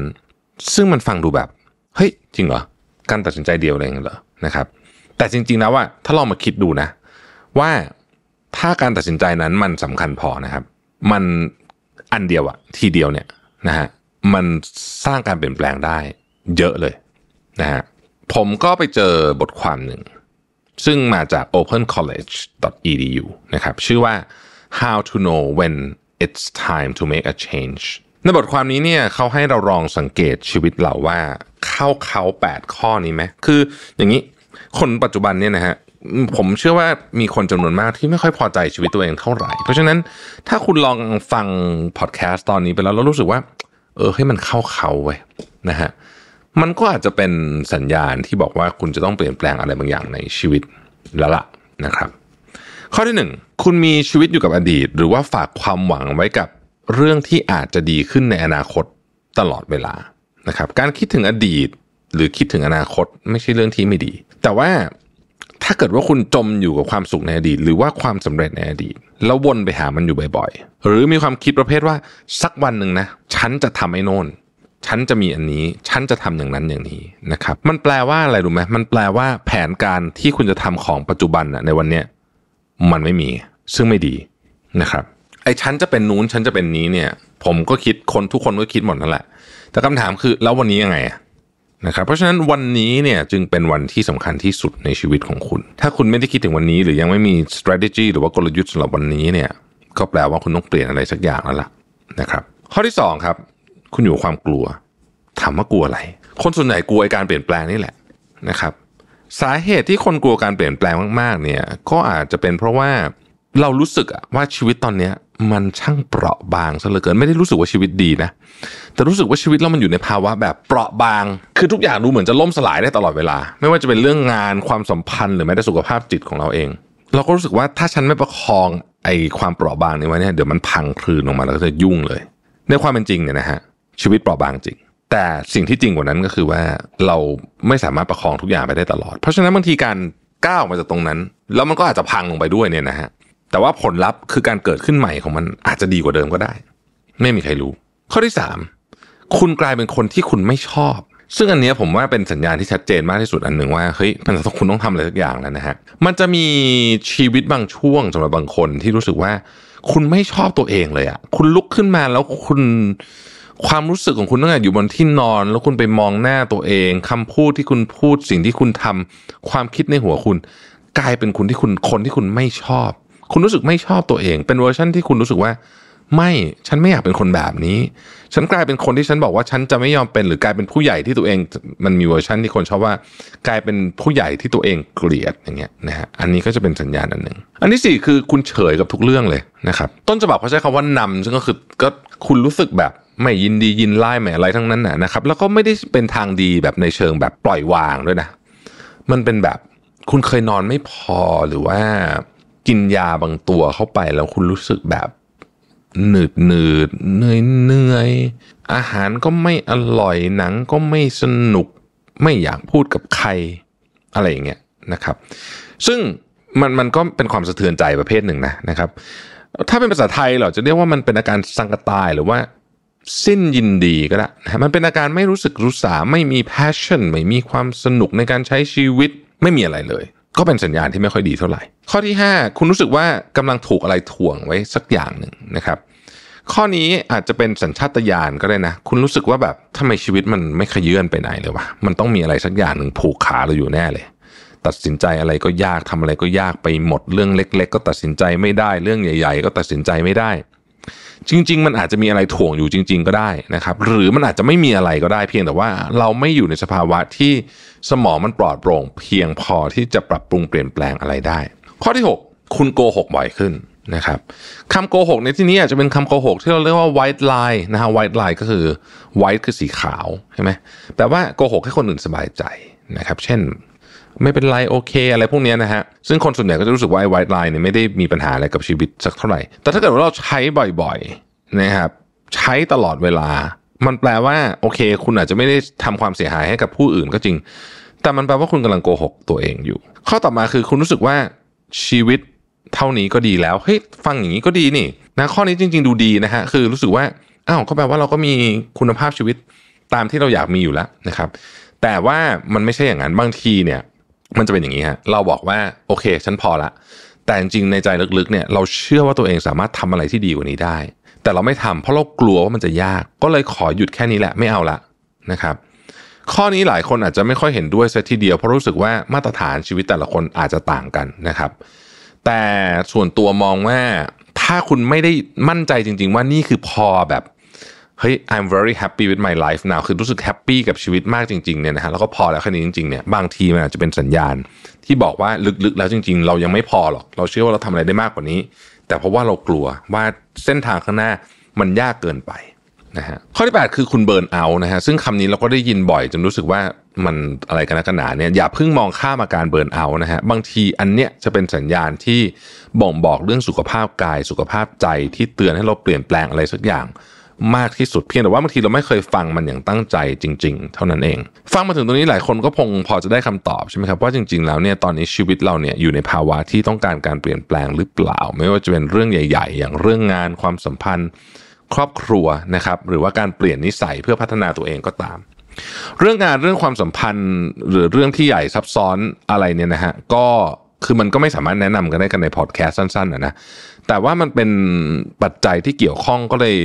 ก็เลยผมว่าเอามายกมาต่อยอด เรียกว่าเป็นการสร้างนิสัยใหม่ก็แล้วกันนะฮะแต่ว่าเดี๋ยวจะลงลึกในดีเทลกันไปอีกเรื่อยๆนะเรื่องนี้นะครับ ทีนี้พออ่านบทความนี้จบแล้วเนี่ยนะครับก็เลยไปหาบทความอื่นๆมาอ่านต่อนะครับอีกบทความหนึ่งเนี่ยนะครับเป็นบทความที่อยู่ในเว็บไซต์ Science of People นะครับเป็นเคล็ดลับ 8 ข้อที่จะช่วยเราเปลี่ยนแปลงตัวเอง สร้างนิสัยใหม่ให้ดีขึ้น ซึ่งบังเอิญตรงกับ 8 ข้อแรกพอดีเลยนะครับ8ข้อนี้มีอะไรบ้าง ข้อที่ 1 เขาบอกว่า คุณจะต้องหาวันเริ่มต้นใหม่ให้กับตัวเอง แปลว่าต้องมี day one อ่านะฮะต้องมี day one ในการเปลี่ยนแปลงตัวเอง มันมีงานวิจัยที่บอกว่าถ้าเราเลือกเลือกวันสักวันหนึ่งอะว่าวันเนี้ยฉันตั้งใจละนะฮะว่าฉันจะต้องเปลี่ยนแปลงอะไรสักอย่างหนึ่งมันจะมีแนวโน้มที่เราจะทำเรื่องนั้นได้ดีขึ้น เพราะว่าเรามีแลนด์มาร์กมีจุดที่เอาไว้วัดความก้าวหน้าของตัวเอง ซึ่งวันนี้จะเป็นวันอะไรก็ได้เลยนะฮะอาจจะเป็นพรุ่งนี้ก็ได้นะครับหรืออาจจะคุณจะรอแบบสิ้นเดือนต้นเดือนปีใหม่ วันเกิดอะไรก็ว่าไปนะฮะ สาเหตุที่วันมีความสำคัญ ซึ่งในงานวิจัยเนี่ยมันก็เขียนบอกไว้เลยว่า วันเนี่ยอย่างเช่นนะครับ วันปีใหม่นะฮะหรือวันที่คนเปลี่ยนจากอายุจากเลข 9 ไปเป็นเลข 0 คือ 29 เป็น 30 39 เป็น 40เนี่ยคนเรามักจะทำอะไรใหญ่ ๆ ในช่วงปีนั้นๆได้นะ อืมเพราะมันรู้สึกว่ามันเป็นอีก step หนึ่งของชีวิตนะครับ ในบทความนี้เนี่ยเขาแนะนำว่าให้เราลองเซต ไอ้ calendar ของเราในโทรศัพท์เนี่ยเพื่อเราเพื่อให้มันแจ้งเตือนเราทุกๆเดือนว่าเราเริ่มต้นนิสัยของเรามาได้นานเท่าไหร่แล้ว เราก็จะได้เห็นภาพว่าเอ้ยเราพัฒนามาได้ไกลขนาดไหนแล้วนะครับ ข้อที่ 2 คือทำเป้าหมายในช่วงแรกเนี่ยให้ง่ายเข้าไว้ ในช่วงการเริ่มต้นการเปลี่ยนแปลงอะไรบางอย่างเนี่ยการทำเป้าหมายให้ง่ายเข้าไว้เนี่ยเป็นหัวใจสำคัญเลยนะ เพราะว่าเป้าหมายที่ง่ายทำได้จริงเนี่ยมันจะทำให้เรามีกำลังใจฮะกำลังใจจะทำให้เกิดโมเมนตัมเช่น แทนที่เราจะตั้งเป้าหมายว่าฉันจะคุมอาหารอย่างเข้มงวดเนี่ยแรกๆก็จะบอกว่าโอเคฉันจะกินผักมากขึ้นนะครับ ตั้งเป้าหมายแบบนี้เนี่ยมันก็จะง่ายฮะเราก็จะซื้อผักเยอะขึ้นในตู้เย็นแค่นั้นเองนะครับ แล้วพอมันมีผักมากขึ้น เราก็จะค่อยๆเลี่ยงอาหารที่มันไม่ค่อยดี อันที่สามคือหาเพื่อนร่วมอุดมการณ์นะครับ การที่มีเพื่อนร่วมอุดมการณ์ที่อยากจะเปลี่ยนแปลงอะไรคล้ายๆ กันเนี่ยจะช่วยให้เราเนี่ยมีกำลังใจในการโฟกัสกับเป้าหมายได้ง่ายขึ้น มีแรงจูงใจมากขึ้น มีวินัยมากขึ้นนะครับเช่น มีคนไปวิ่งกับเรา มีคนไปอะไรกับเราเนี่ยนะฮะ มันช่วยให้เรามีพลังเยอะขึ้นมากจริง ๆ หรือแค่แม้แต่กระทั่งคุณอยู่ในกลุ่ม Facebook ออนไลน์ community ออนไลน์พวกเนี้ยก็ช่วยมากแล้วนะครับข้อที่ 4 คือเข้าใจธรรมชาติของการเปลี่ยนแปลงนะฮะในบทความนี้เนี่ยเขาบอกว่าการเปลี่ยนแปลงของคนเรามีอยู่5 stage ด้วยกัน stage แรกเนี่ยเราเรียกว่า stage ของ pre contemplation หรือว่าการไม่รับรู้คือเราไม่รู้มาก่อนว่าเราควรจะเปลี่ยนแปลงเรื่องนี้ เราไม่ได้มองว่ามันเป็นปัญหานะครับ เช่นเราคิดว่าเฮ้ยเรามาที่ทำงานสายนิดหน่อยคงไม่เป็นไรหรอก อันเนี้ยเป็นข้อที่หนึ่งอันที่สองเป็นสเตจของ contemplation คือการเริ่มรู้ปัญหา เราเริ่มสัมผัสได้แล้วว่าไอ้ประเด็นที่เรากำลังคิดอยู่เนี่ยมันไม่ใช่เรื่องเล็กอะ นะฮะมันไม่ใช่เรื่องที่มองข้ามได้นะครับ อย่างเช่นเรารู้ว่าให้การมาสายของเราเนี่ยมันมันไม่ใช่แค่การมาสาย มันเป็นนิสัยของคนที่ไม่รับผิดชอบไม่ตรงต่อเวลา ซึ่งหลายคนอาจจะติดอยู่ใน stage นี้นานมากเป็นเดือนเดือนๆเป็นปีๆเลยเนี่ยนะฮะถ้าเกิดใครคิดว่าตัวเองติดอยู่ใน stage นี้ฟังจบแล้วลองย้อนกลับไปฟังตอนต้นของพอดแคสต์นี้อีกครั้งหนึ่งนะฮะเพื่อถามตัวเองว่ามันติดหรือเปล่า นะครับ stage ที่ 3 คือ preparation หรือว่าเตรียมตัวเปลี่ยนแปลงนะครับถ้าเราขยับมาใน stage นี้เราจะเริ่มหาข้อมูล เริ่มอ่านหนังสือ เริ่มฟังพอดแคสต์หาว่าเราจะปรับอะไรตรงไหนก่อนนะครับถ้าใครคลิกเข้ามาในหัวข้อนี้วันนี้ของเราเนี่ยก็อาจจะแปลว่าคุณเริ่มอยู่ใน stage นี้แล้วก็ได้นะครับ stage ที่ 4 คือการลงมือทำหรือว่า action ใน stage นี้สิ่งสำคัญคือวินัยและความสม่ำเสมอนะครับเพราะฉะนั้นถ้าเราฝึกนิสัยใหม่ เราจะบรรลุเป้าหมายใน 1-2 เดือน เป็นสิ่งที่เราต้องชื่นชมตัวเองด้วยนะแล้วก็อย่าลืมให้รางวัลตัวเองด้วยนะฮะเป็นว่า action part เนี่ยสำคัญสุดนะครับและการ maintenance หรือว่าการยืนระยะนะครับมีการศึกษาว่าการฝึกนิสัยใหม่เนี่ยใช้เวลาได้สั้นที่สุดตั้งแต่ 18 วันจนกระทั่งถึง 9 เดือนนะฮะเพราะฉะนั้นการยืนระยะวัดกันที่ stage นี้นะครับถามว่าทำไมเราถึงต้องเข้าใจ stage ต่างๆ ด้วย นั่นก็เป็นเพราะว่า เพื่อให้เราสามารถรับมือกับการเปลี่ยนแปลงของตัวเองได้ ไม่เร่งรีบไม่กดดันหรือไม่หย่อนยานมากเกินไปนั่นเองนะครับข้อที่ 5 หลายท่านอาจจะเคยได้ยินอยู่แล้ว คือการตั้งเป้าหมายแบบ SMART นะฮะจริง ๆ การตั้งเป้าหมายแบบ SMART นี่ทำกับทุกเรื่องได้ เพราะว่าเวลาตั้งเป้าหมายเนี่ยหลายคนมักจะตกมาตาย เพราะมันมันไม่ใช้คำว่าไม่รอบด้านพอแล้วกันนะครับ smart คือตัวย่อของ 5คำฮะ S คือ specific เป้าหมายต้องเจาะจงนะครับ เจาะจงเนี่ยลองเขียนเป้าหมายด้วยการตอบคำถาม ละเอียดละเอียดอย่างนี้เช่น who what when where why which นะครับจะช่วยให้เราเห็นวิธีการเปลี่ยนแปลงได้ชัดเจนมากขึ้นนะครับ M คือ measurable วัดผลได้นะครับ ลองเปลี่ยนเป้าหมายจากคำว่าผอมลงเป็นคำว่าลดไขมันในร่างกาย 0.5 กิโลกรัมดู A คือ attainable ทำได้จริงนะครับ ตั้งเป้าหมายที่เราทำได้สำเร็จด้วยเครื่องมือความรู้และความพร้อมต่างๆ ที่เรามีอยู่ R คือ realistic and relevant อยู่บนพื้นฐานของความเป็นจริง และสัมพันธ์หรือสนับสนุนกับเป้าหมายด้านอื่นของชีวิต T คือ time bound ต้องมีกรอบเวลาที่ชัดเจน คือจะเอากี่เดือนกี่วันว่ากันไป 6 คือการมีวินัยนะฮะอันนี้ตรงไปตรงมาไม่ต้องอธิบายเพิ่มนะครับ ซับซ้อนน้อยที่สุดแต่ว่าทำค่อนข้างยากนะฮะข้อนี้เขาบอกว่าลองปรับวิธีการคิดในเรื่องวินัยดูนะฮะเช่น ถ้าสมมุติว่าเราทำเรื่องนี้ไม่ได้ ต้องบริจาคเงินให้กับองค์กรการกุศลกี่บาทอะไรแบบนี้นะฮะถ้าเสียเงิน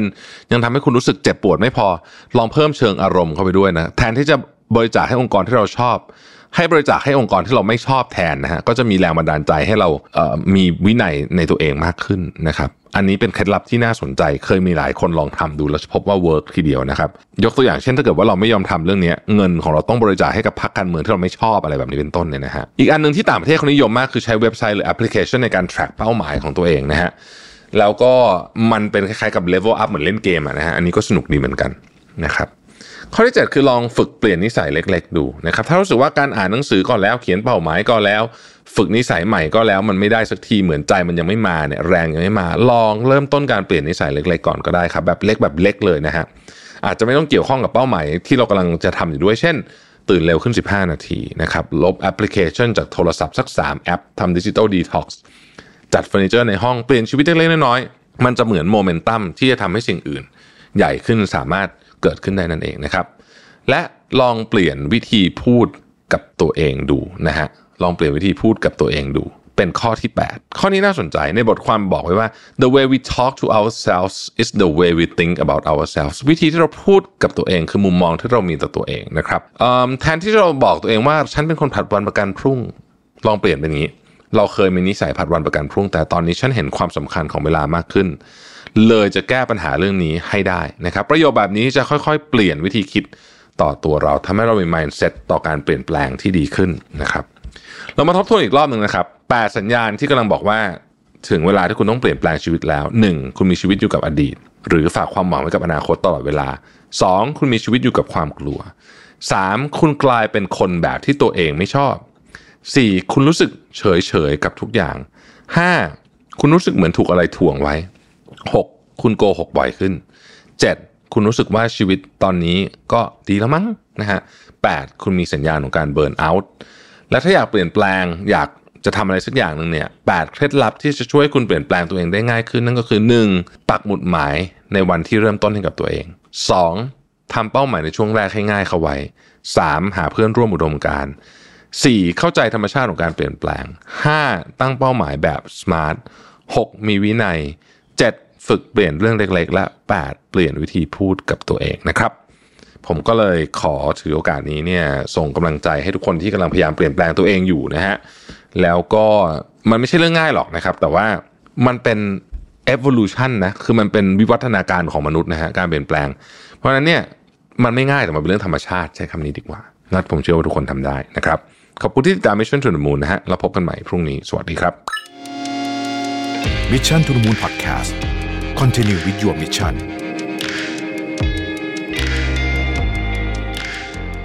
สวัสดีครับยินดีต้อนรับเข้าสู่ Mission to the Moon Podcast นะครับ คุณอยู่กับรวิทยานุสาหะครับ วันนี้เราจะมาพูดถึงเรื่องความเครียดแบบที่ดีกับแบบที่ไม่ดีนะฮะ ขอตั้งชื่อหัวข้อว่า good stress versus bad stress แล้วกันนะครับจริงๆ ถ้าพูดถึงความเครียดโดยรวมๆเนี่ยแน่นอนว่าโทนของมันก็คงจะไม่ดีเนาะ นะมันก็ส่งผลเสียต่อสุขภาพกายสุขภาพใจอย่างมากทีเดียวนะครับ ต้องบอกงี้นะฮะช่วงนี้ก็เป็นช่วงที่ผมชีวิตค่อนข้างเครียดนะคือช่วงนี้มันเจอเรื่องหนักเยอะนะฮะแล้วมันก็จะไป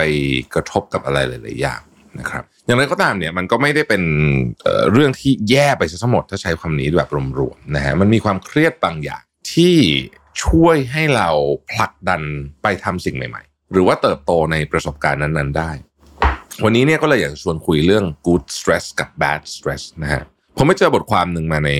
verywellhealth.com นะครับซึ่งเขาก็เล่าเรื่องความเครียดที่ดี และความเครียดที่ไม่ดีไว้ได้อย่างน่าสนใจนะครับความเครียดที่ดีเราจะเรียกว่า good stress เนี่ยนะฮะมันจะมีลักษณะว่ามันจะเป็นลักษณะของความเครียดที่เกิดขึ้นมาแบบสั้น ๆ เมื่อเราต้องเจอเรื่องที่ท้าทายหรือตื่นเต้นนะครับ ซึ่ง มันถูกออกแบบมาที่จะทำให้สมองและร่างกายของเราเนี่ยมีพลังมากขึ้นในช่วงนั้น เพื่อต่อสู้หรือรับมือ หรือกล้าจะทำสถานการณ์นั้นๆ แล้วพอสถานการณ์มันจบไปนะครับ ระดับความเครียดมันก็จะหายไป หรือพูดอีกอย่างหนึ่งคือมันไม่เรื้อรังนะครับ นึกถึงรถไฟหอกก็ได้อะนะครับ ไม่แน่ใจว่าท่านผู้ชมท่านผู้ฟังชอบเล่นรถไฟหอกกันหรือเปล่าเดี๋ยวลองพิมพ์เขียนกันมานิดหนึ่งนะฮะถ้าเกิดว่าใครคอมเมนต์กันใน YouTube นะฮะผมเองเนี่ย สองจิตสองใจกับไอ้ของพวกนี้เสมอนะหมายถึงว่ารถไฟหอนะครับอีกการหนึ่งที่หลายคนอาจจะเคยเล่นคือ ที่มันเป็นเขาเรียกว่า Tower Drop นะผมเคยไปเล่นที่ Six Flags นะ Six Flags นี่มันจะเป็นเรียกว่าเป็นสวนสนุกของวัยรุ่นอเมริกันแล้วกันอ่าคือมันไม่ใช่ดิสนีย์แลนด์มันจะเป็น feel แบบเน้นเครื่องเล่นที่ตื่นเต้นนะฮะแล้วก็เวลาไปกันเนี่ย เวลาไปกับเพื่อนเนี่ยนะฮะทุกคนก็จะแบบเฮ้ยกล้าขึ้นเปล่าอะไรเงี้ยผมจำได้ว่าอันที่ผมน่ากลัวมากๆเลยเนี่ยนะฮะ มันจะเป็นสูงๆใช่ไหมแล้วคุณขึ้นไปถึงอะแล้วก็ล็อกตัวคุณไว้แล้วคุณก็มองคือคุณจะเห็นไปไกลมากเพราะคุณอยู่สูงมาก แล้วคุณจะคิดว่าเฮ้ยเราขึ้นมาทำอะไรที่นี่วะนะฮะแล้วมันก็ค่อยๆ drop ตอนแรก drop นิดนึงก่อนแล้วก็ค่อยๆ drop ลงมาอะไรเงี้ยโอ้โหน่ากลัวมากเครื่องนั้นนะฮะน่ากลัวกว่ารถไฟเหาะนะครับความเครียดแบบรถไฟเหาะแล้วกันเนี่ยนะฮะเราจะจะเรียกมันว่าบางบางครั้งเนี่ยเราจะตีความมันว่าเป็น good stress ในเชิงที่ว่า ไม่ใช่ว่ารถไม่ใช่ว่าจะให้ไปเล่นรถไฟเหาะแต่ว่า เวลาเราจะทำอะไรใหม่ ๆ บางอย่าง มันจะมี feel แบบนั้นนะครับ แต่แป๊บหนึ่งอะพอได้ประสบการณ์ที่ดีแล้วเนี่ย มันจะหายไปนะฮะความเครียดแบบนี้มันอาจจะเป็นแบบสมมตินะสมมติคุณไม่ชอบคุยกับคนแปลกหน้าเอาง่ายๆเลยนะฮะแล้วคุณต้องต้องคุยกับคนเนี้ยนะฮะมันก็จะเครียดอะตอนแรกอะนึกออกไหมฮะแต่พอคุณได้คุยแล้วคุณรู้สึกว่าเอ้ยเขานิสัยดีก็น่ารักดีนะความเครียดก็หายไปนะฮะแล้วก็ระดับความเครียดของเราก็จะกลับมาอยู่ในสภาวะปกตินะครับ ในชีวิตการทำงานนะฮะเราจะเจอเรื่องแบบนี้แบบ ถ้าเรากำลังทำงานที่สำคัญหรือเครียดแบบสมมุติว่ากำลังจะขึ้นเวทีเนี่ยแล้ววันนั้นรู้สึกไม่ตื่นเต้นเลยเนี่ยนะฮะบางทีอาจจะเป็นสัญญาณผิดปกติได้เหมือนกันนะคือสำหรับผมเป็นอย่างนั้นนะคือถ้าวันไหนรู้สึกแบบไม่ตื่นเต้นเลยเนี่ย มันแปลกมันแปลกเพราะปกติมันควรจะต้องตื่นเต้นนิดหนึ่งนะฮะประโยคเปิดที่เราสมมตินะฮะเครียดสุดคืออย่างนี้ ถ้าวันไหนผมตั้งใจจะเปิดประโยคของการ present ด้วยการทำให้ตลกเนี่ยโอ้โหนี่เครียดเลยนะเพราะว่าไม่รู้มันจะตลกหรือเปล่านะคุณ การเตรียมมุกมาเนี่ย ไม่ได้แปลว่ามันจะตลกนะครับบางทีเราตลกคนเดียวก็มีบางทีออเดียนเขาไม่ตลกก็มีนะฮะมุกที่เล่นทุกเวทีแล้วตลกมาเล่นเวทีนี้ไม่ตลกมีนะฮะโหแบบอย่างแป๊กเลยนะฮะเซ็งไปเลยทีเดียว แต่ว่านั่นแหละพอมันจบไปมันก็ผ่านไปไม่มีอะไรนะฮะความเครียดที่ไม่ดีเป็นยังไง ความเครียดที่ไม่ดีขีดเส้นใต้ตรงนี้ไว้เลยเรื้อรัง อันนี้เรียกว่า bad stress นะเรียกว่า distress ก็ได้นะครับ คือมันมีความเรื้อรังอยู่มันไม่จบ คือไอ้ bad stress เนี่ยมันจะเป็นความเครียดที่มันอาจจะขึ้นขึ้นลงลงนะ แต่มันยาวเรื้อรังไป มันก็จะทำให้เรารู้สึกกดดันและกังวลตลอดเวลานะครับ พอเป็นแบบนี้นานๆ แทนที่มันจะเป็นแรงกระตุ้น มันไม่กระตุ้นละ มันกลายเป็นผลเสียทั้งต่อสุขภาพกายและสุขภาพใจของเรา นะครับ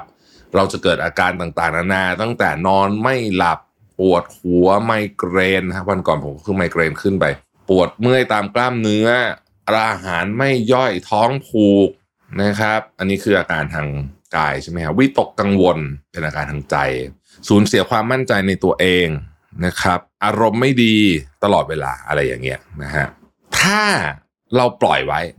จะทำให้เราทำงานได้ไม่ดี คุณภาพงานจะ drop ลงจากที่เคยทำงานได้ประมาณหนึ่งมันก็จะ drop ลงนะครับ แล้วก็จะไปกระทบกระทั่งกับเพื่อนร่วมงานได้ เพราะว่าคุณจะเหวี่ยงนะฮะ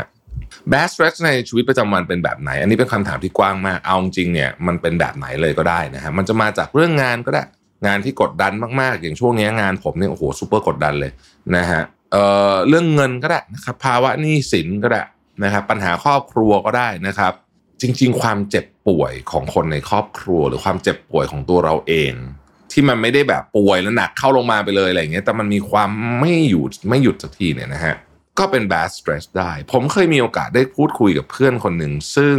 ตอนนั้นเขาเป็นอะไรสักอย่างเกี่ยวกับเข่าขาเส้นอะไรเนี่ยนะทำให้มันเดินแบบปกติไม่ได้เนี่ย เป็นนานเลยนะฮะนานเลย มันก็บอกว่าช่วงนั้นมันมีความเครียดเพิ่มขึ้นมาทั้งที่จริงๆมันก็ไม่ได้มีอะไรมากนะฮะแต่ผมก็เดาว่า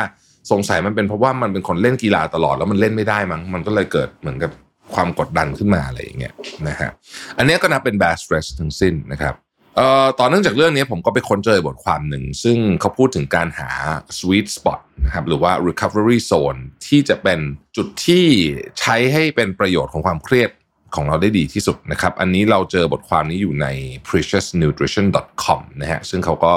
ทำเรื่องพวกไอ nutrition แต่ว่าเขาอธิบายเรื่องความเครียดไปด้วยเพราะมันเกี่ยวข้องกันนะฮะคำว่า sweet spot ในที่นี้นะครับ อธิบายแบบคนเล่นกีฬาแล้วกันจะได้เข้าใจง่ายๆนะฮะถ้าคุณตีกอล์ฟเนี่ยสวิตบอลเป็นจุดที่ตีปุ๊บแล้วมันจะเป็นอยู่ตรง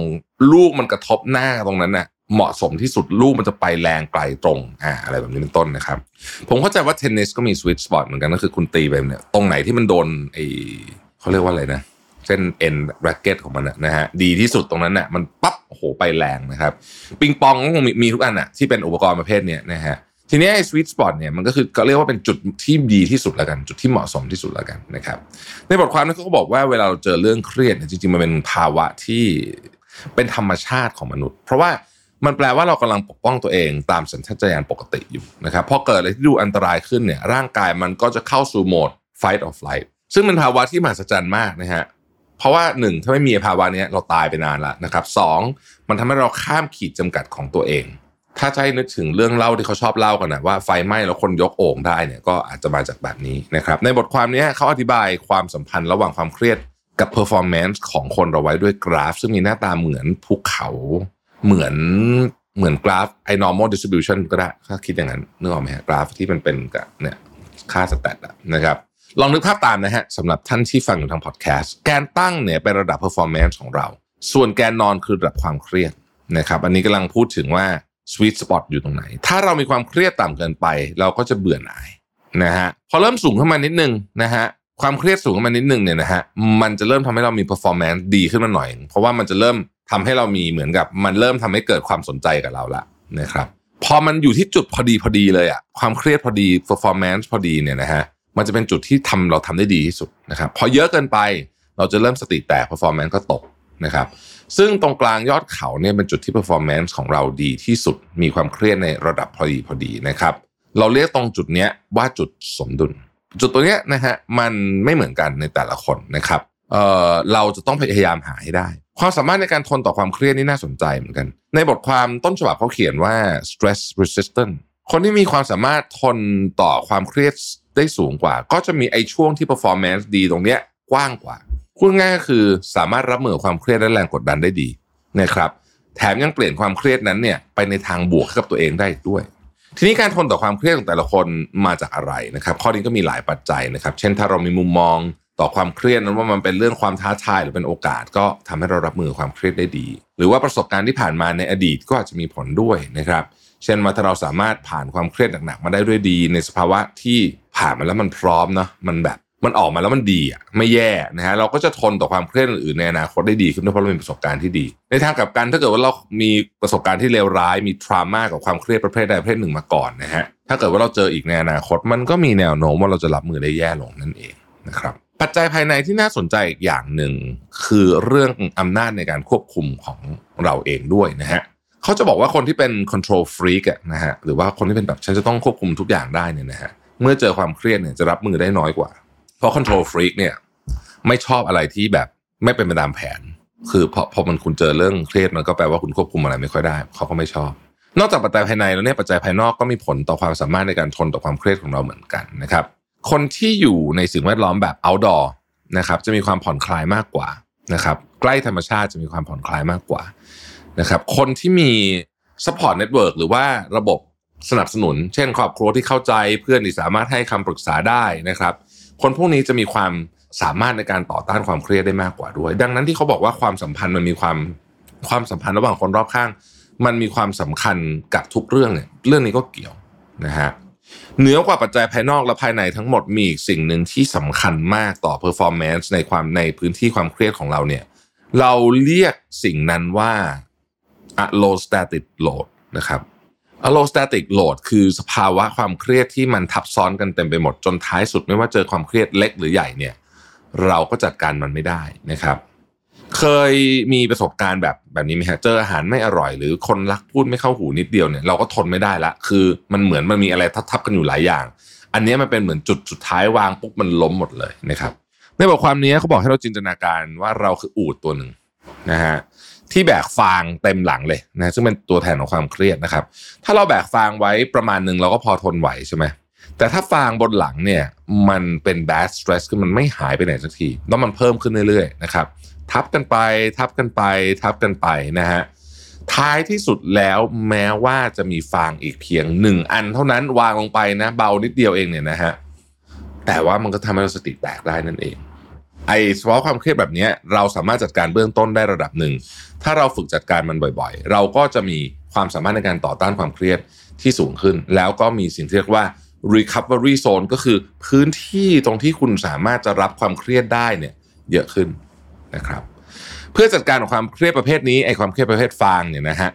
หรือมันอาจจะเป็นที่มาของสำนวนฟางเส้นสุดท้ายก็ได้เนี่ยนะฮะ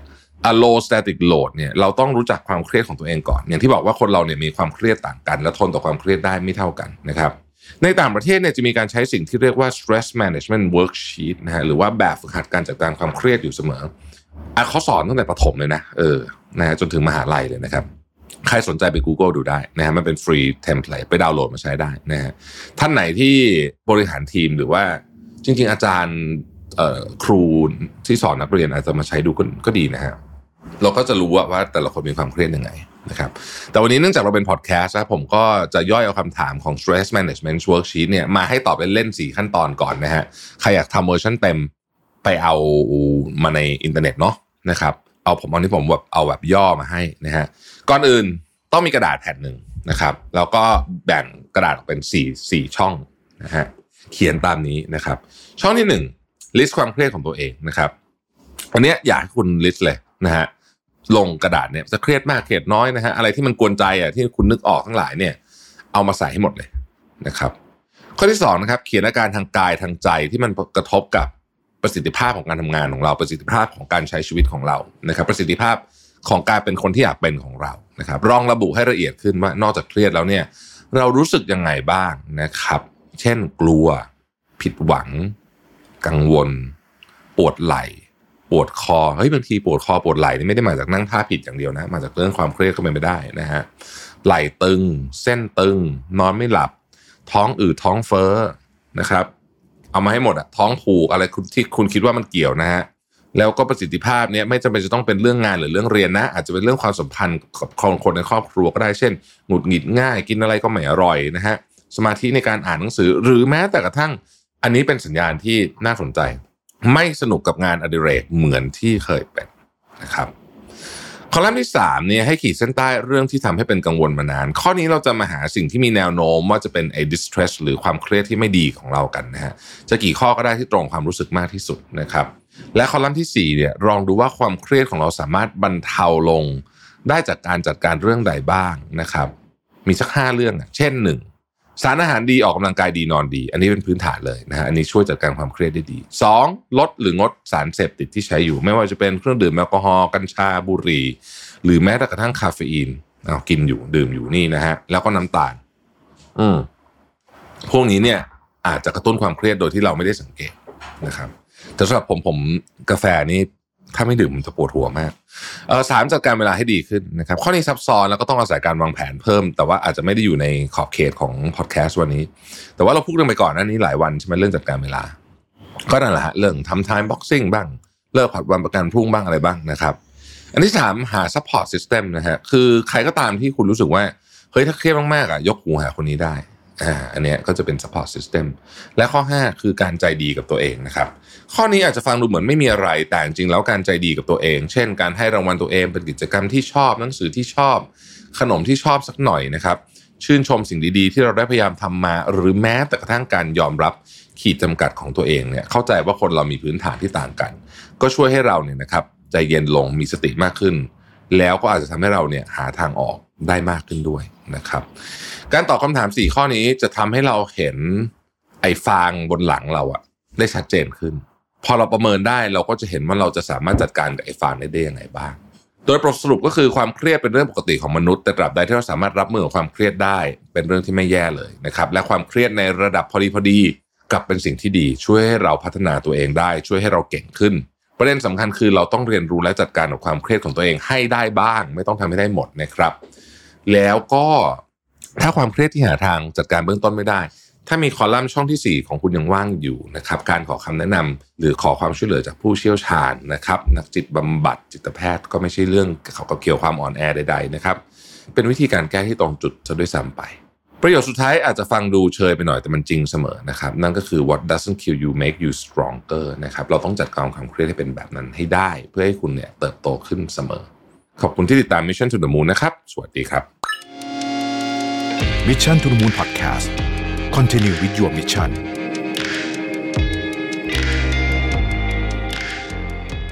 สวัสดีครับยินดีต้อนรับเข้าสู่ Mission to the Moon Podcast นะครับ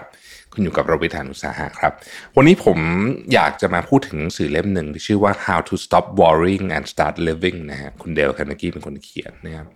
เขาบอกว่าคือคอนเซปต์หนังสือเล่มนี้เอาแบบเร็วๆเลยนะเอ่อความความกระวนกระวายกังวลเนี่ยนะฮะเอ่อก่อให้เกิดลูปของการคิดเยอะเกินไปนะครับแล้วไอ้ลูปเนี้ยมันมีเชื้อเพลิงคือความกลัว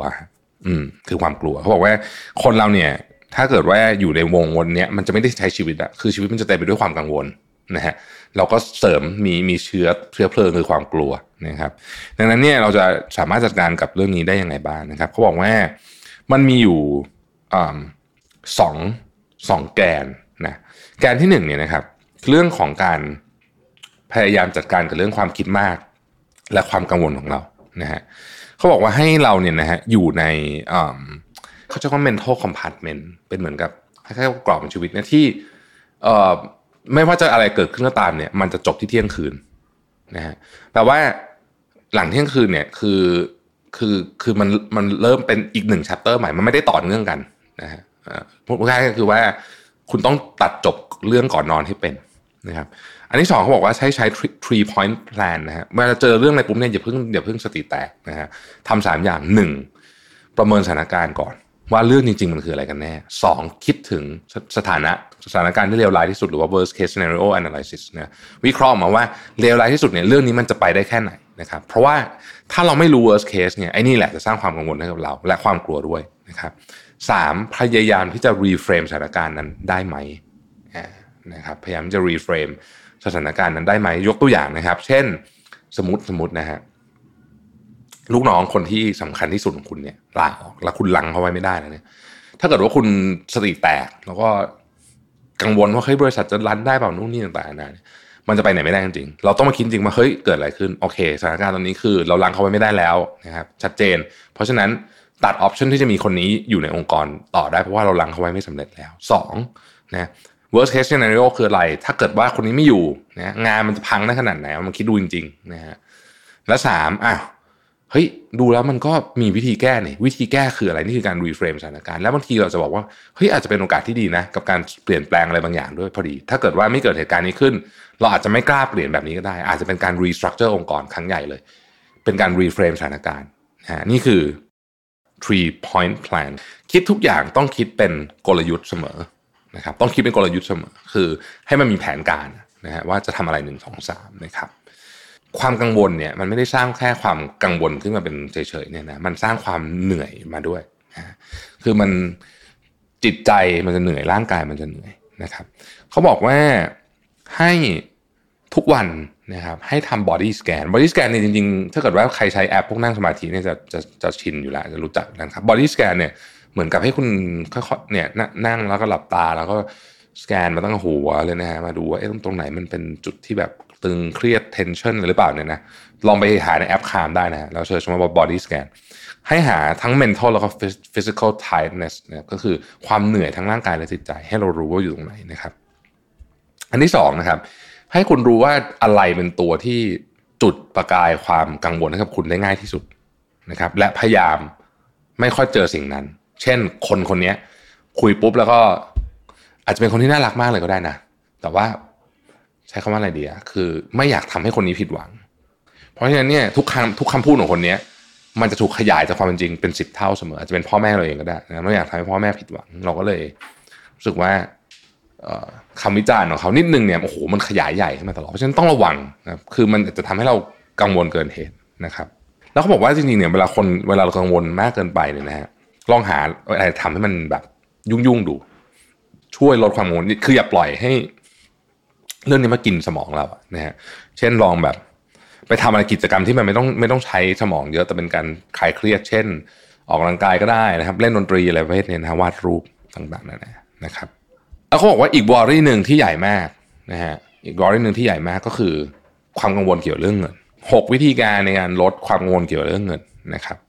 ข้อที่หนึ่งเขาบอกว่าคุณต้องจริงใจและห้ามโกหกตัวเองเกี่ยวกับรายได้ และการใช้เงินของคุณก่อน นะครับ บางคนเนี่ยไม่ไม่ไม่กล้าที่จะเผชิญหน้ากับตัวเองนะต้องใช้คำนี้นะว่าเราใช้เงินเกินตัวอยู่ ไม่กล้าพูดคำนี้ออกมาว่า เราใช้เงินเกินตัวอยู่ เราใช้เงินเกินฐานะที่เรามี บางคนไม่กล้าพูด บางคนรถที่ขับรู้ทั้งรู้นะว่าแพงผ่อน ไม่ควรจะผ่อนรถแพงขนาดนี้ แต่ก็ไม่กล้าพูดกับตัวเอง ถ้าเกิดคุณไม่กล้ายอมรับเรื่องนี้ก่อนปุ๊บเนี่ยนะ การแก้ไขเรื่องการเงินจะยากมากนะครับสอง ต้องเขียนทุกอย่างลงไป แล้วก็ทำบัตรเจ็ตนะครับอันนี้คือการจริงๆ คุณจะเขียนก็ได้จะใช้แอปก็ได้ จะทำใน Excel ก็ได้ แต่ขอให้มีบัตรเจ็ตเหมือนบริษัทอะนะฮะมีงบดุลงบไงขาดทุนเนี่ยคร่าวๆก็ได้นะครับ อย่างผมเนี่ยผมไม่ได้ทำทุกอันนะแต่ผมทำเป็นก้อนเนี่ยสมมติว่ามันมีก้อนใหญ่ๆเนี่ยมันจะรู้ว่าโอเคเดือนนี้ต้องจ่ายเรื่องอะไหนบ้างใช่ไหมก็เป็นบัตเจ็ตนะครับเราจะได้รู้ว่าเอ้ยมันมันมันมันมีแนวโน้มจะติดลบอะเพราะว่าถ้าติดลบเมื่อไรปุ๊บเนี่ยเราต้อง เราต้องรู้ด้วยว่ามันจะทำให้เราเข้าสู่อีกสถานการณ์หนึ่งสถานการณ์ของการเป็นหนี้นะครับเดี๋ยวเดี๋ยวจะพูดประเด็นนี้ในในในใน EP อื่นอีกทีหนึ่งว่า ความไม่เป็นหนี้เนี่ย มันเป็นเป็นเป็นส่วนตัวนะส่วนบุคคลนะ เป็นเรื่องที่มีความสุขมากองค์กรเป็นอีกเรื่องหนึ่งนะครับ บริษัทเนี่ยจริง ๆ แล้วเฮลตี้ควรจะมีหนี้ประมาณหนึ่งระดับหนึ่งควรจะมีหนี้ประมาณหนึ่งนะฮะนี่คือทฤษฎีของพวก MBA เขาสอนมานะแต่ไม่แล้วมันจะมีจุดที่ค่อนข้างออพติมัมนะครับเราจะเห็นหลายบริษัทที่มีเงินสดเพียบเลยนะฮะแต่ยังกู้แบงก์อยู่ นะฮะมันมีหลักการวิธีคิดอยู่เกี่ยวกับเรื่องภาษีแรงต่างๆนะแต่ผมไม่พูดในประเด็นนี้ แต่ว่าส่วนตัวนะถ้าเป็นของส่วนตัวเนี่ยส่วนบุคคลเนี่ยไม่มีนี่ดีที่สุดนะครับ อันที่สามนะครับ สอนลูกๆให้เข้าใจเรื่องเงินในเด็กๆนะครับเพราะเรื่องเงินเนี่ยสอนเราต้องทำให้ดูด้วยนะทำมันต้องทำตั้งแต่เด็กนะครับข้อที่สี่นะครับคนนี้ผมชอบมากเขาบอกว่า don't make financial commitments you cannot afford คืออะไรก็ตามที่เป็นการ ที่คุณต้องสัญญาว่าจะให้ในอนาคต เช่น การผ่อนอสังหาริมทรัพย์ผ่อนรถผ่อนอะไรอย่างเงี้ยนี่คือสัญญาว่าจะต้องให้ในอนาคตเนี่ยถ้าคุณไม่ชัวร์จริงๆนะว่าคุณจะจะมีรายได้แบบนี้ไปตลอดเนี่ยนะครับ อย่าบางคนเนี่ยผ่อนอะไรบางอย่าง โดยตั้งสมมติฐานว่ารายได้ฉันจะเท่านี้ไปตลอด รายได้ในที่นี้อาจจะเป็นทั้งเงินเดือนเงินพิเศษนู่นนี่ต่างๆนะเอาโบนัสโบนัสมาเรียบร้อยคิดเฮ้ยผ่อนไหว วันนี้ไหว แต่คุณดูสิว่าสถานการณ์เศรษฐกิจเนี่ย มันอาจจะพลิกไปเป็นโอ้โหในโฉมที่เรานึกไม่ถึงเนี่ยในปีสองปีนี้ก็ได้ถูกไหมฮะคอนโดผ่อนยี่สิบปี เพราะนั้นเนี่ยต้องแน่ใจว่าไหวตลอดคนส่วนใหญ่คิดว่าจะหาเงินได้เพิ่มขึ้นเรื่อยๆนะครับผมจากประสบการณ์ที่ผมเห็นนะ ไม่จริงเสมอไป มันจะมีช่วงที่แย่มันจะมีช่วงที่แย่ต้องระวังด้วยนะครับ ข้อที่5นะครับ ของสำคัญของคุณบ้านสุขภาพทำประกันซะนะครับ และข้อที่ 6 นะครับ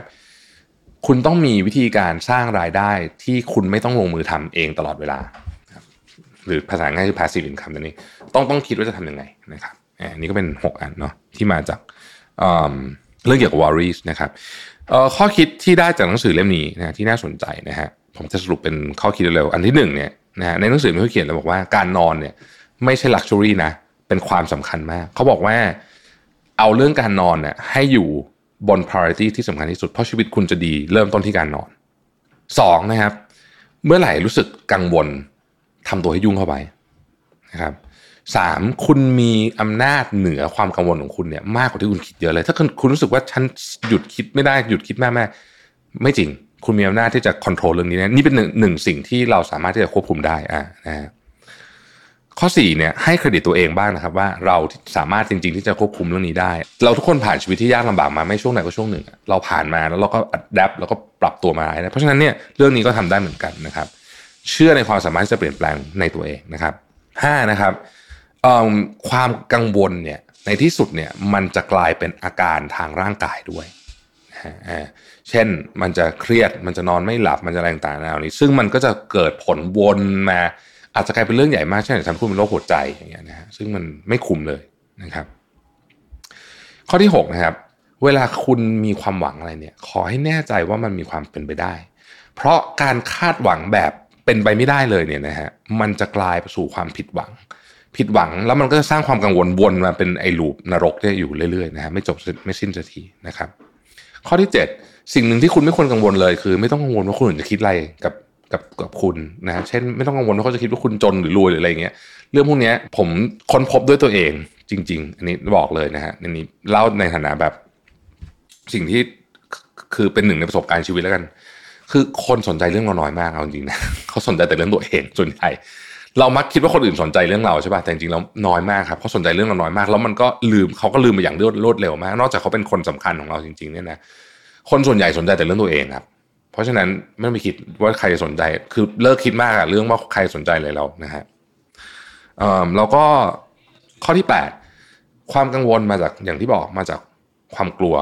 เป็นเชื้อเชื้อเพลิง สิ่งที่เรากลัวคือเพราะเราไม่รู้ว่า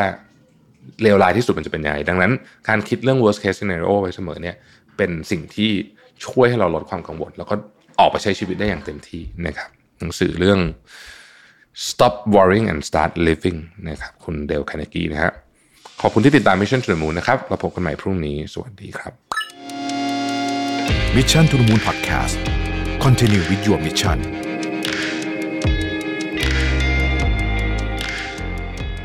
สวัสดีครับ ยินดีต้อนรับเข้าสู่ Mission to the Moon Podcast นะครับ คุณอยู่กับโรบิทานุสาหะครับ คือผมไปอ่านหนังสือเล่มหนึ่งซึ่งผมเชื่อว่าหลายท่านเคยเคยอ่านมาแล้วล่ะนะฮะ ที่ชื่อว่า fail ศาสตร์หรือว่า failsology ในภาษาอังกฤษเนี่ยนะฮะมันมีบทหนึ่งที่บอกว่าเกือบทุกคนรู้สึกว่าตัวเองล้มเหลวในวัย 20 น่าสนใจนะผมชอบนะฮะคือคือเล่าเล่าที่มาของหนังสือเล่มนี้หนังสือเล่มนี้เนี่ยเขาเอามาจากพอดแคสต์นะครับที่ชื่อว่า How to Fail with Elizabeth Day ก็คือผู้เขียนนี่แหละนะฮะและพอดแคสต์มันก็ดังมากนะฮะก็เลยถูกถอดออกมาเป็นหนังสือนะครับแล้วก็เรียบเรียงมา ก็มีบทหนึ่งที่พูดถึงไอ้เรื่องเนี้ยว่าเอ้ยทำไมคุณถึงรู้สึกแบบ รู้สึกล้มเหลวในวัย 20 นะฮะแล้วมันเป็นอาการที่เกิดขึ้นกับมนุษย์เยอะมากส่วนใหญ่เลยก็ว่าได้แหละนะฮะคือเขาบอกว่าอย่างนี้ คือในวัย 20 เนี่ย เป็นวัยที่มันมีความคาดหวังหลายมุม แล้วบางอันมันมีความขัดแย้งกันด้วยนะครับ ความคาดหวังแรก อาจจะเป็นความคาดหวังที่มาจากสังคมก็ได้จากเราเองก็ได้หรือบางทีมันรวมๆกันเรายังไม่ค่อยรู้หรอกว่าเป็นความคาดหวังจากใครนะฮะ คือเราต้องใช้ชีวิตอย่างเต็มที่สุดเหวี่ยง นั่นคือสิ่งที่เรารู้สึกว่า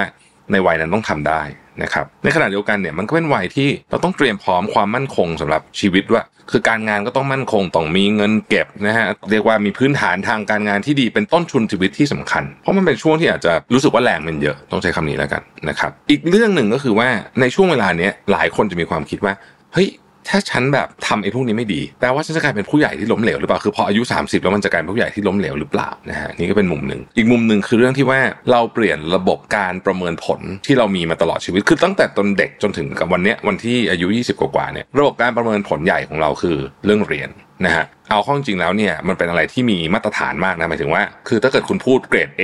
ที่เมืองไทยหรือที่ต่างประเทศเนี่ยเราก็พอจะเข้าใจว่าเกรด A มันหมายถึงถึงดีถูกไหมคือ ทุกคนเข้าใจได้ว่าโอเค เรากำลังอยู่ประมาณไหนนะฮะแต่พอคุณออกจากรั้วมหาวิทยาลัยแล้วเนี่ยบริษัทหรือว่าการทำงานมันไม่ได้เป็นอย่างนั้นมันไม่ได้มีว่าคุณมีเกรดเฉลี่ยเท่านี้เทอมหน้าคุณได้เกรดเฉลี่ยเท่านี้คุณได้ได้เกรดเท่านี้คุณจะได้เกรดเฉลี่ยเท่าไหร่คือมันไม่มีการวัดอะไรแบบนั้นละมันจะเป็นอะไรที่เริ่มดูยากขึ้น นะครับภาพบางคนภายนอกอาจจะดูเหมือนดี แต่ไม่ดีก็มีบางคนดูไม่ดี แต่จริงๆแล้วดีก็มีอะไรแบบนี้นะฮะแต่เราก็ไม่รู้เหมือนกันว่ามันจะวัดกันยังไง เราก็เลยงงๆ อะไรก็ตามที่ไม่ชัดเจนนะครับจะสร้างความสับสนให้กับมนุษย์เสมอ กรณีนี้ก็เช่นเดียวกัน พอเราเริ่มออกจากระบบของโรงเรียนรั้วมหาวิทยาลัยแล้วเนี่ยเราก็ไม่มีการมาประเมินผลแบบตัดเกรดแล้วเนี่ยเราก็จะเริ่มชักสับสนไปสของฉันทำได้ดีหรือเปล่าอ่าบางบริษัทอาจจะมีการให้คะแนนบ้างแต่มันก็ไม่เหมือนเกรดที่มหาวิทยาลัยแน่ๆอยู่แล้วนะฮะทีนี้เนี่ยพอกรอบก็ไม่ชัดใช่ไหมว่าต้องไปไหนอะไรดีนะฮะบางทีก็ไม่มีใครบอก ไม่มีใครไกด์ด้วยนะฮะในขณะเดียวกันเราก็มีความคาดหวังที่เป็นรูปธรรมจากสังคม ว่าเฮ้ยต้องใช้ชีวิตเต็มที่นะ ต้องสร้างความมั่นคงกับตัวเองนะนะครับก็ไม่แปลกหรอกที่หลายคนจะรู้สึกว่าเฮ้ยไม่ไหวอะทำได้ไม่ดีนะครับซึ่งนอกจากหนังสือเล่มนี้ที่ที่เขียนแล้วเนี่ยผมก็ไปเจอบทความอีกอันหนึ่งพอดีเลยใน Medium นะฮะคุณเบสซี่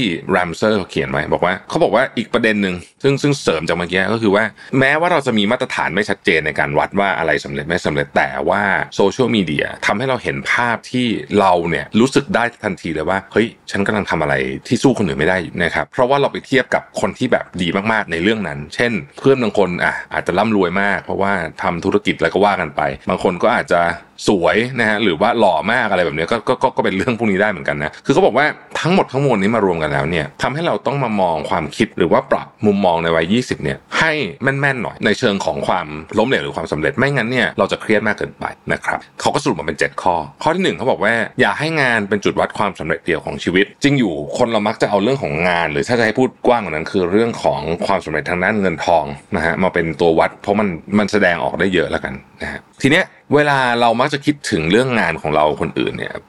เรามักจะคิดเป็นว่ามันเป็นเส้นตรงแต่จริงๆแล้วงานมันขึ้นขึ้นลงลงนะฮะไม่ว่าจะเป็นงานอะไรก็ตามคือบางทีมันจะมีจังหวะดีจังหวะไม่ดี ตอนที่เรามักจะคิดถึงเรื่องเนี้ยเรามักจะคิดตอนที่เราอยู่ในจังหวะที่ไม่ค่อยดีสังเกตดูได้นะฮะแน่นอนพอเราวัดอย่างนี้ปุ๊บมันก็เริ่มไม่ค่อยเฮลตี้ละนะครับดังนั้นเนี่ยให้เรามองหาไม้บรรทัดอื่นๆมาวัดดูบ้างนะครับจริงๆความสัมพันธ์กับครอบครัวเรื่องสุขภาพพวกนี้ถือเป็นความสำเร็จทั้งสิ้นเลยนะฮะหรือแม้แต่กระทั่งสมมติคุณเริ่มงานอดิเรกใหม่นะครับคุณเล่นดนตรีก็ได้นะครับแล้วคุณเล่นมาได้ถึงระดับหนึ่ง เช่น เล่นกีตาร์แบบพอจะไปเล่นตอนไปทะเลกับเพื่อนได้เป็นเพลงแล้วสก่อนเล่นกีตาร์ไม่เป็นเลยเนี่ยเฮ้ยไอแบบนี้ก็ถือว่าใช้ได้เหมือนกันนะนะครับเพราะฉะนั้นถ้าเราลองผ่อนคลายดูบ้าง แล้วก็ลองออกนอกกรอบความสำเร็จเดิมๆที่เราคิดว่ามันจะต้องมีแต่เรื่องงานกับเงินเนี่ยนะคุณจะพบว่าจริง ๆ แล้วเนี่ยความสำเร็จในวัย 20 กว่าๆมีหลากหลายแง่มุมมากจริงๆเรื่องที่สองครับลองเปลี่ยนความล้มเหลวเป็นโอกาสดูนะฮะ ความล้มเหลวเวลาเกิดขึ้นไม่มีใครชอบ ผมก็ไม่ชอบ แต่ว่าเราลองตั้งสติดีๆ แล้วคิดว่าเราจะทำยังไง ให้ไอ้ความล้มเหลวเนี้ยมันออกดอกออกผลมากที่สุด ในที่นี้ก็คือเราจะให้มันเป็นโอกาสในความเรียนรู้ได้ยังไงบ้าง เราจะแปลงความล้มเหลวครั้งนี้เป็นความโมโหก็ได้ รือเราจะแปลงมันเป็นโอกาสที่จะเรียนรู้เรื่องใหม่ ๆ ก็ได้นะครับ ถ้าเราแปลงมันเป็นเรื่องการเรียนรู้สิ่งที่จะเกิดขึ้นในอนาคตแน่นอนคือเราจะไม่ทำผิดเรื่องนี้อีกนะฮะมันจะมีบทเรียนอยู่ และในขณะที่เราค้นหาในความล้มเหลวต่างๆเนี่ยบางทีเราก็จะไปเจออะไรบางอย่างที่น่าสนใจเกี่ยวกับตัวเราเองด้วยนะหลายคนพบว่าอ๋อที่เราล้มเหลวเนี่ย เพราะเราไม่ถนัดบางเรื่อง ถ้าเราอยากทำในสายนี้ต่อ เราจะต้องไปเพิ่มความถนัดตรงนี้ หรือจริง ๆ แล้วเนี่ยเราไม่ควรจะทำแบบนี้อีกแล้วหมายถึงว่าไอ้สายที่เราทำมาหรือว่างานที่เราทำมาลักษณะแบบนี้มันไม่เหมาะกับเราจริง ๆ เพราะว่ามันมีบางอย่างที่มันไม่ใช่ตัวเราอยู่ มันเป็นสายที่ทำให้เราล้มเหลวก็ได้นะฮะหลายครั้งหลายคนก็เจอแบบนั้น ข้อต่อมาข้อที่ 3 คือว่าลอง มาคิดจริงๆนะว่าความสำเร็จในชีวิตคุณคืออะไรแล้วโฟกัสกับเรื่องนั้นให้มาก คือเราจะเอาความสำเร็จในเวอร์ชันของพ่อแม่ ซึ่งเป็นเวอร์ชันเมื่อ 3 4 0 ปีที่แล้ว มากับตอนนี้มันก็คงจะไม่ได้แล้วเพราะมันแตกต่างกันจริงๆโลกมันเป็นคนละเรื่องละนะครับเพราะฉะนั้นเรามาโฟกัสจริง ๆ ว่าเราอะอยากได้อะไรนะครับไม่ต้องคิดอะไรนานเอาวันเนี้ยโฟกัสจริงๆว่าอยากได้อะไรนะครับแล้วก็จดจ่อกับเรื่องเนี้ยให้มากๆ บางทีเนี่ยเราจะพบว่าถ้าเรานั่งคิดจริง ๆตกผลึกจริงเนี่ยนะคำว่าความสำเร็จใน ในเวอร์ชันของเราเนี่ยมันแตกต่างจากสิ่งที่เราเคยคิดก่อนหน้านั้นเยอะมาก แล้วมันก็จะเปลี่ยนไปเรื่อยๆด้วยนะพอคุณอายุเยอะขึ้นมันก็จะเปลี่ยนไปอีกนะฮะแต่ว่าเราก็เอาเฉพาะตอนที่เราอยู่ตอนนี้นี่แหละ เรื่องที่สี่คือลองหาเป้าหมายเล็กๆ ของชีวิตดู การมีเป้าหมายเล็กๆเนี่ยมีประโยชน์เพราะว่าเราต้องพยายามรักษา self esteem ของตัวเองไว้ให้ได้ เรื่องจริง ๆ ก็คือว่าถ้าเกิดว่าทุกอย่างเนี่ยคุณแบบทำอะไรแล้วมันไม่สำเร็จเลยสักอย่างเนี่ยนะสมมตินะสิ่งนี้มันจะเกิดขึ้นบางทีบางที self esteem เรามันลดซึ่งไม่ดีนะฮะเพราะฉะนั้นเนี่ย เราควรจะต้องมีทำไงถึงจะสำเร็จบ้าง เพราะฉะนั้นก็ทำเป้าหมายให้มันอย่าไปใหญ่มาก เอาให้มันเล็ก ๆ พอจับต้องได้ที่ผมพูดเมื่อกี้ เช่น คุณอาจบอกว่าโอเค คุณจะเรียนภาษาแล้วก็สอบให้ผ่านเกณฑ์เนี้ยได้นะครับ หรือว่าเรียนจบเรื่องเนี้ยแล้วก็พยายามทำความเข้าใจให้ได้ หรือเล่นดนตรีก็ได้อะไรแบบเนี้ยนะครับได้หมดข้อที่5นะครับลองบันทึกประสบการณ์ของตัวเองดูบันทึกในที่นี้เนี่ยคือบันทึกจริงจังสมมติว่าคุณไปเรียนอะไรมาสักอย่างเนี่ยคุณก็บันทึกจริงๆเลยว่าคุณได้อะไรจากเรื่องนี้ แล้วก็ ได้ประสบการณ์อะไรบ้างรู้จักเพื่อนใหม่อะไรบ้างนะครับ ลองทำอาหารใหม่ๆ เดินทางคืออะไรก็แล้วแต่เนี่ยนะครับ บันทึกไว้เนี่ยมันเป็นหลักฐานฮะที่จะคอยเตือนว่าคุณเนี่ยได้มาจากจุดเริ่มต้นเนี่ยไกลแค่ไหนแล้วนะครับและคนหลายคนเนี่ยไม่ค่อยให้ความสำคัญกับเรื่องนี้ ซึ่งมันน่าเสียดายเพราะจริงๆแล้วเนี่ยถ้าเราได้ลองบันทึกดูจริงๆนะเราจะพบว่าโอ้โหเราเดินมาไกลมากเลยนะจากที่เราเคยคาดหวังไว้ในตอนแรกนะครับ ข้อต่อมาก็คือว่า ลองดูซิว่าจริงๆอะ เป้าหมายของเราที่เราคิดว่ามันเป็นของตอนนี้แล้วเนี่ย ใช้คำว่าอะไรดีฮะ double check ความ realistic ของมันอะคือมันแบบมันเวอร์ไปว่าเออมันเวอร์ไปไหมนะฮะคือบางทีอะมันถูกต้องนะคือมันเป็นเป้าหมายที่ดีแต่มันเวอร์ไป เช่น สมมติคุณบอกว่าต้องซื้อรถคันนี้ให้ได้ภายในอายุยี่ห้าสมมตินะแล้วคุณไม่ได้รู้สึกเศร้ามากมันผิดจากที่ว่าคาดไว้คำถามก็คือ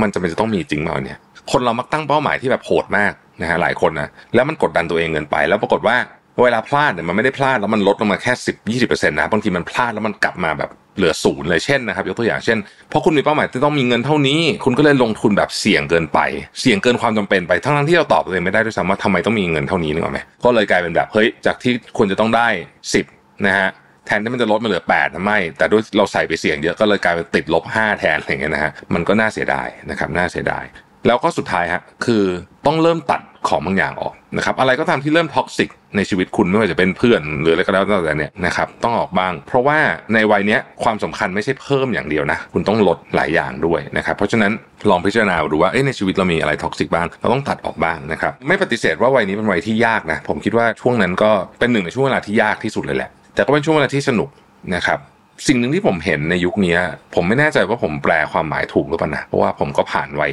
20กว่านี่มานานแล้ว แต่ผมคิดว่าบางทีความคาดหวังของสังคมบางมุมมันเยอะไปหน่อยจนคนไม่อยากทำอะไรเลย ซึ่งผมว่ามันไม่ดีนะ ผมว่ามันมันอันเฮลตี้สำหรับมนุษย์คือเราอะมีความกดดันในการใช้ชีวิตอยู่แล้ว ถ้าอยากจะให้แนะนำสมมุติว่าสามารถแนะนำตัวเองในวัย 20 กว่าๆได้เนี่ยตกผลึกได้อย่างนี้แล้วกันนะครับเพราะมันผ่านเวลานั้นเวลามันก็เริ่มตกผลึกได้คือ เราไม่ต้องไปเทียบกับใครหรอกเพราะว่ามันเทียบกันไม่ได้จริงมันมีตั้งแต่โอ้โหคุณจะไปเทียบกับเพื่อนเราเรียนมันหนังสือมาด้วยกันเนี่ยนะฮะ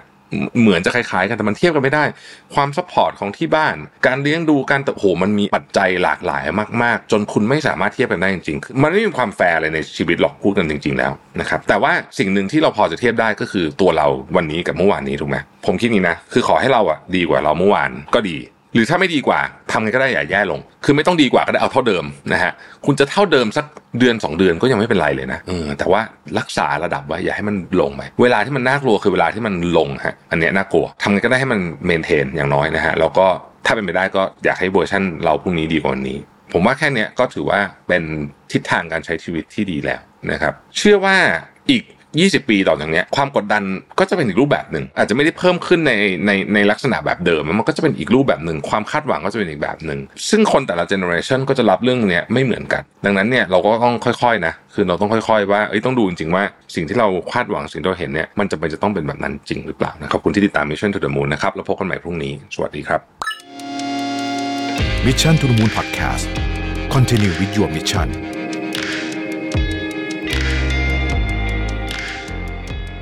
วัสดีครับยินดีต้อนรับเข้าสู่ Mission to the Moon นะครับคุณอยู่กับประวิทยานุสาหะครับ วันนี้หนังสือเล่มหนึ่งมาชวนคุยกันนะฮะชื่อว่า don't overthink it นะฮะก็คืออย่าถ้าแปลภาษาไทยตรงตัวนะแปลว่าอย่าคิดมากเลยกันนะฮะซึ่งไอ้อย่าคิดมากมันก็พูดง่ายนะ แต่ว่าทำยากใช่ไหมนะฮะคือคำว่านี่คำนิยามของคำว่าคิดมากเนี่ยนะครับมันแปลว่าอะไรก่อนเอางี้ก่อนนะฮะคิดมากเนี่ยคือการคิดย้ำไปย้ำมานะฮะแล้วก็ไม่เกิดประโยชน์อะไร นะครับแล้วก็เป็นความคิดที่เป็นความคิดลบอะนะฮะอาจจะเกี่ยวข้องกับเรื่องในอดีต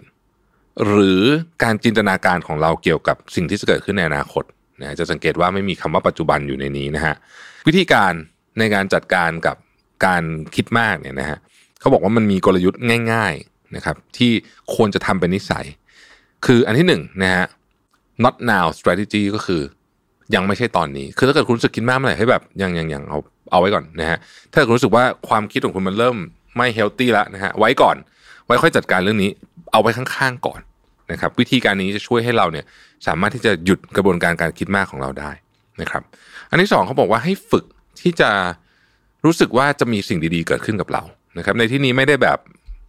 ไม่ได้ไม่ได้แบบว่าให้มันเกินโอเวอร์ไปเช่นจะต้องถูกหวยทุกงวดหรืออะไรแบบนี้นะแต่หมายถึงว่า เขาบอกว่าเวลาคุณรู้สึกว่ามันจะมีสิ่งดีเกิดขึ้นกับคุณเนี่ยนะฮะมุมมองของคุณเนี่ยมันจะเปลี่ยน พอมุมมองคุณมันจะเปลี่ยนในวิธีการที่คุณจัดการกับเหตุการณ์ก็จะเปลี่ยนเช่นกันลดการคิดมากได้นะครับ อันที่สามนะครับฝึกสตินะฮะ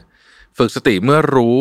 นะว่าเรากำลังเริ่มคิดมากฟุ้งซ่านเนี่ย ต้องหาวิธีในการจัดการกับมันให้ได้ วิธีการหนึ่งง่ายที่สุดเลยคือ รู้ว่าเรากำลังคิดมากปุ๊บมันจะเริ่มคิดน้อยลงทันทีนะฮะนี่คือการคิดมากมันจะหายไปนะใครที่เคยเหมือนเราเหมือนเรารู้เหมือนเราเวลาเราโกรธอะเวลาเราโกรธอะถ้าเกิดว่าเรารู้ว่าเราโกรธปุ๊บเนี่ยอาการโกรธจะหายประมาณสักครึ่งหนึ่งโดยไม่ต้องทำอะไรเลยนะคือแค่เรารู้ตระหนักรู้ขึ้นมานะฮะสมมุติว่ามันยังไม่เวิร์กนะในความคิดนั้น สิ่งที่เราคิดอยู่เนี่ย เราเราเรามองหามุมบวกจากมันได้ไหม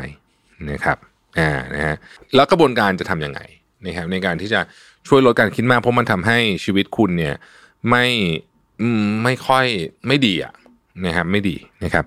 อันที่หนึ่งเนี่ยนะฮะในหนังสือเขาบอกว่ามีพิธีกรรมบางอย่างนะที่คุณทำแล้วช่วยให้ลดอาการคิดมากเนี่ยก็ให้ทำนะยกตัวอย่างเช่น อาการคิดมากมันจะมาตอนกลางคืนนะฮะเพราะตอนกลางวันมันยุ่ง ไม่ค่อยมีเวลาคิดเท่าไหร่มันทำงานเยอะ มันจะมาตอนกลางคืนเพราะฉะนั้นริชวลก่อนนอนสำคัญมาก นะครับบางคนเนี่ยก็จุดเทียนนะครับ ฟังเพลง อ่านหนังสือนั่งสมาธิอะไรพวกนี้นะฮะริชวลพวกนี้ควรจะเป็นริชวลที่สงบ สร้างความสงบให้กับจิตใจของคุณนะครับ ซึ่งเนี่ยหลังๆ มันเราก็จะเห็นว่า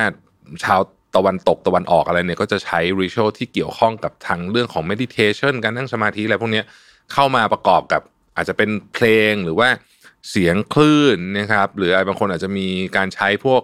อุปกรณ์ที่ทำเกิดให้มันเกิดเสียงที่มันที่สงบผ่อนคลายอะไรอย่างเงี้ยนะ ก็แล้วแต่คนนะครับ แต่ขอให้มีพวกนี้ไว้หน่อยก็จะดีนะฮะอันที่สองครับ มันมีอาการหนึ่งที่เราก็เคยพูดถึงกันไปในพอดแคสต์ที่ที่เรียกว่า analysis paralysis คิดเยอะเกินไปอะนะคิดเยอะเกินไป คือมันไม่มีมันไม่มีทางออกที่สมบูรณ์แบบที่สุดหรอกนะครับ ในชีวิตของเราเนี่ยมัน มันมีแต่ทางออกที่เหมาะกับตอนนี้นะครับ และการพยายามจะหาทางออกที่สมบูรณ์แบบที่สุดเนี่ย มันมันไม่ช่วยให้ให้เจอใช้คำนี้แล้วกันนะมันไม่ช่วยให้เจอ เพราะฉะนั้นเนี่ยเวลาเราทำอะไรสักอย่างเนี่ย เราต้องวิเคราะห์ให้ออกให้ออกว่าปัญหาของมันคืออะไรนะฮะแล้วทางแก้ปัญหาที่ดีที่สุดนะเรามีเครื่องมือวันนี้เนี่ยมันคืออะไร มันมันอาจจะไม่ใช่ทางออกที่ดีที่สุดสำหรับทุกคน แต่ว่าสำหรับเราเนี่ยนะฮะนี่คือดีสุดละ เพราะว่า มันได้ประมาณนี้แหละนะครับ ความจริงเกี่ยวกับการคิดก็คือว่า โดยส่วนใหญ่ปัญหาส่วนใหญ่เนี่ย มักเรามักจะคิดออกตั้งแต่คือ solution ที่ดีที่สุดนะตอนนั้นเนี่ยนะฮะมันมักจะคิดออกตั้งแต่ครั้งสองครั้งแรกที่เราพยายามคิดละนะฮะอันนี้ผมยกตัวอย่างนะหลายคนอาจจะพอนึกออกเวลาทำข้อสอบแบบนะฮะ solution ที่ที่ work อะคือครั้งสองครั้งแรกอะส่วนใหญ่สังเกตดูนะฮะ หรือเวลาจะเขียนอะไรสักอย่างเนี่ยนะฮะที่มันออกมาแล้วมันดีสุดเนี่ยก็คือประมาณครั้งสองครั้งแรกนี่แหละนะฮะมันคือสัญชาตญาณอะส่วนหนึ่งนะฮะเอ่อยิ่งคิดเยอะคิดเป็นสิบสิบรอบเนี่ยบางทีไม่ดีขึ้นนะแย่ลงด้วยซ้ำนะครับถ้าใครนึกถึงตอนทำข้อสอบอันไหนที่คุณแก้แบบสิบยี่สิบรอบเนี่ยมีแนวโน้มว่าข้อนั้นจะทำได้ไม่ดีนะฮะอีกอันหนึ่งที่ช่วยลดการคิดมากก็คือเรื่องของการดูแลร่างกายนะครับร่างกายกับจิตใจของเราเนี่ยเชื่อมต่อกันอย่างชนิดที่เรียกว่าลึกซึ้งมากๆนะฮะเพราะฉะนั้นเนี่ยเอ่อ การดูแลร่างกายของเราให้ดีนะครับ นอนให้พอดูแลอะไรก็ตามที่เป็นกิจกรรมที่เกี่ยวกับสมองนะฮะให้มันดีเนี่ยนะฮะอาหารการกินอะไรพวกนี้ด้วยเนี่ยนะฮะส่งผลอย่างยิ่งทำให้เราคิดมากหรือไม่คิดมากก็ตามนะฮะอีกอันหนึ่งคือเป็นการเปลี่ยน mindset นะครับเป็นเปลี่ยน mindset นะครับ ยกตัวอย่างเช่น ถ้าเกิดคุณรู้สึกคุณเป็นคนคิดมากนะครับ แล้วคุณก็บอกทุกคนว่าฉันเป็นคนคิดมากแบบนี้เนี่ยลองเปลี่ยน mindset ว่าต่อไปนี้ การคิดมากไม่ได้เป็นส่วนหนึ่งของเราอีกต่อไปนะไม่ได้เป็นส่วนหนึ่งของฉันอีกต่อไปฉันจะเอามันออกไปจากชีวิตให้ได้นะฮะแบบนี้เป็นต้นนะครับ แล้วข้อสุดท้ายฮะคือ มนุษย์เรายุคนี้พักผ่อนกันไม่ค่อยเป็นแปลว่าอะไรนะฟังดูแปลกๆพักผ่อนไม่น่าจะเป็นเรื่องที่ต้องสอนใช่ไหมแต่ว่ามนุษย์ยุคนี้เนี่ยเวลาพักผ่อนเนี่ยมักจะพักผ่อนแล้วทำให้ร่างกายเหนื่อยขึ้น โดยไม่รู้ตัวนะครับ นั่นก็คือการเล่นมือถืออะไรแบบนี้นะฮะมันทำให้ร่างกายเหนื่อยขึ้นนะครับ เอ่อบางทีเนี่ยมันส่งผลตรงๆเลยนะเช่นมันทำให้คุณตาแห้งบางคนตาแห้งไม่รู้ตัวนะครับแค่เนี้ยแค่คุณตาแห้งเนี่ยนะฮะมันก็ส่งผลต่อสภาพจิตใจคุณได้นะเพราะฉะนั้นเนี่ยเราต้องพักให้ให้ดีด้วยนะครับ ก็เป็นเบาๆนะหนังสือเบาๆ แต่ว่าผมคิดว่าในบางวันเนี่ยนะครับ ที่เรารู้สึกคิดมากจริงๆเนี่ยนะฮะเราต้องคอยเตือนตัวเองอยู่เพราะมันไม่มีประโยชน์เนี่ยแล้วมันก็ทำให้เราวนอยู่ในอ่างเนี่ยนะฮะ จริง ๆ มันทำให้เราป่วยด้วยนะการคิดมากเนี่ยนะฮะป่วยป่วยป่วยกายป่วยใจทั้งคู่เลยนะครับ โดยเฉพาะเวลาก่อนนอนเนี่ยถ้าเราคิดมากก่อนนอนมันก็ทำให้เรานอนไม่หลับนะฮะก็เหมือนกับที่ผมเคยเล่าไว้นะว่ามีหลายคนบอกมา ลักษณะมันมีหลายเวอร์ชันของคำพูดเนี่ยแต่ผมชอบนะฮะคือบอกว่าปัญหาวันนี้เนี่ย ตัวเราในวันนี้ได้แก้อย่างเต็มที่ละนะนี่คือตอนจะนอนนะนะฮะตอนนี้ได้เวลานอนละนะครับ ก็ไปนอนเถอะ แล้วปัญหาที่เหลือเนี่ย เดี๋ยวให้ตัวฉันในวันพรุ่งนี้เป็นคนแก้ละกันนะครับ ขอบคุณที่ติดตาม Mission to the Moon นะฮะแล้วเราพบกันใหม่พรุ่งนี้ สวัสดีครับ Mission to the Moon Podcast Presented by Number 24 ผู้ให้บริการ Shutterstock ในประเทศไทยแต่เพียงผู้เดียว ให้การใช้งานลิขสิทธิ์เป็นเรื่องง่าย ทุกการใช้งานสร้างสรรค์อย่างมั่นใจ ให้ Number 24 Shutterstock ตอบทุกการใช้งานคอนเทนต์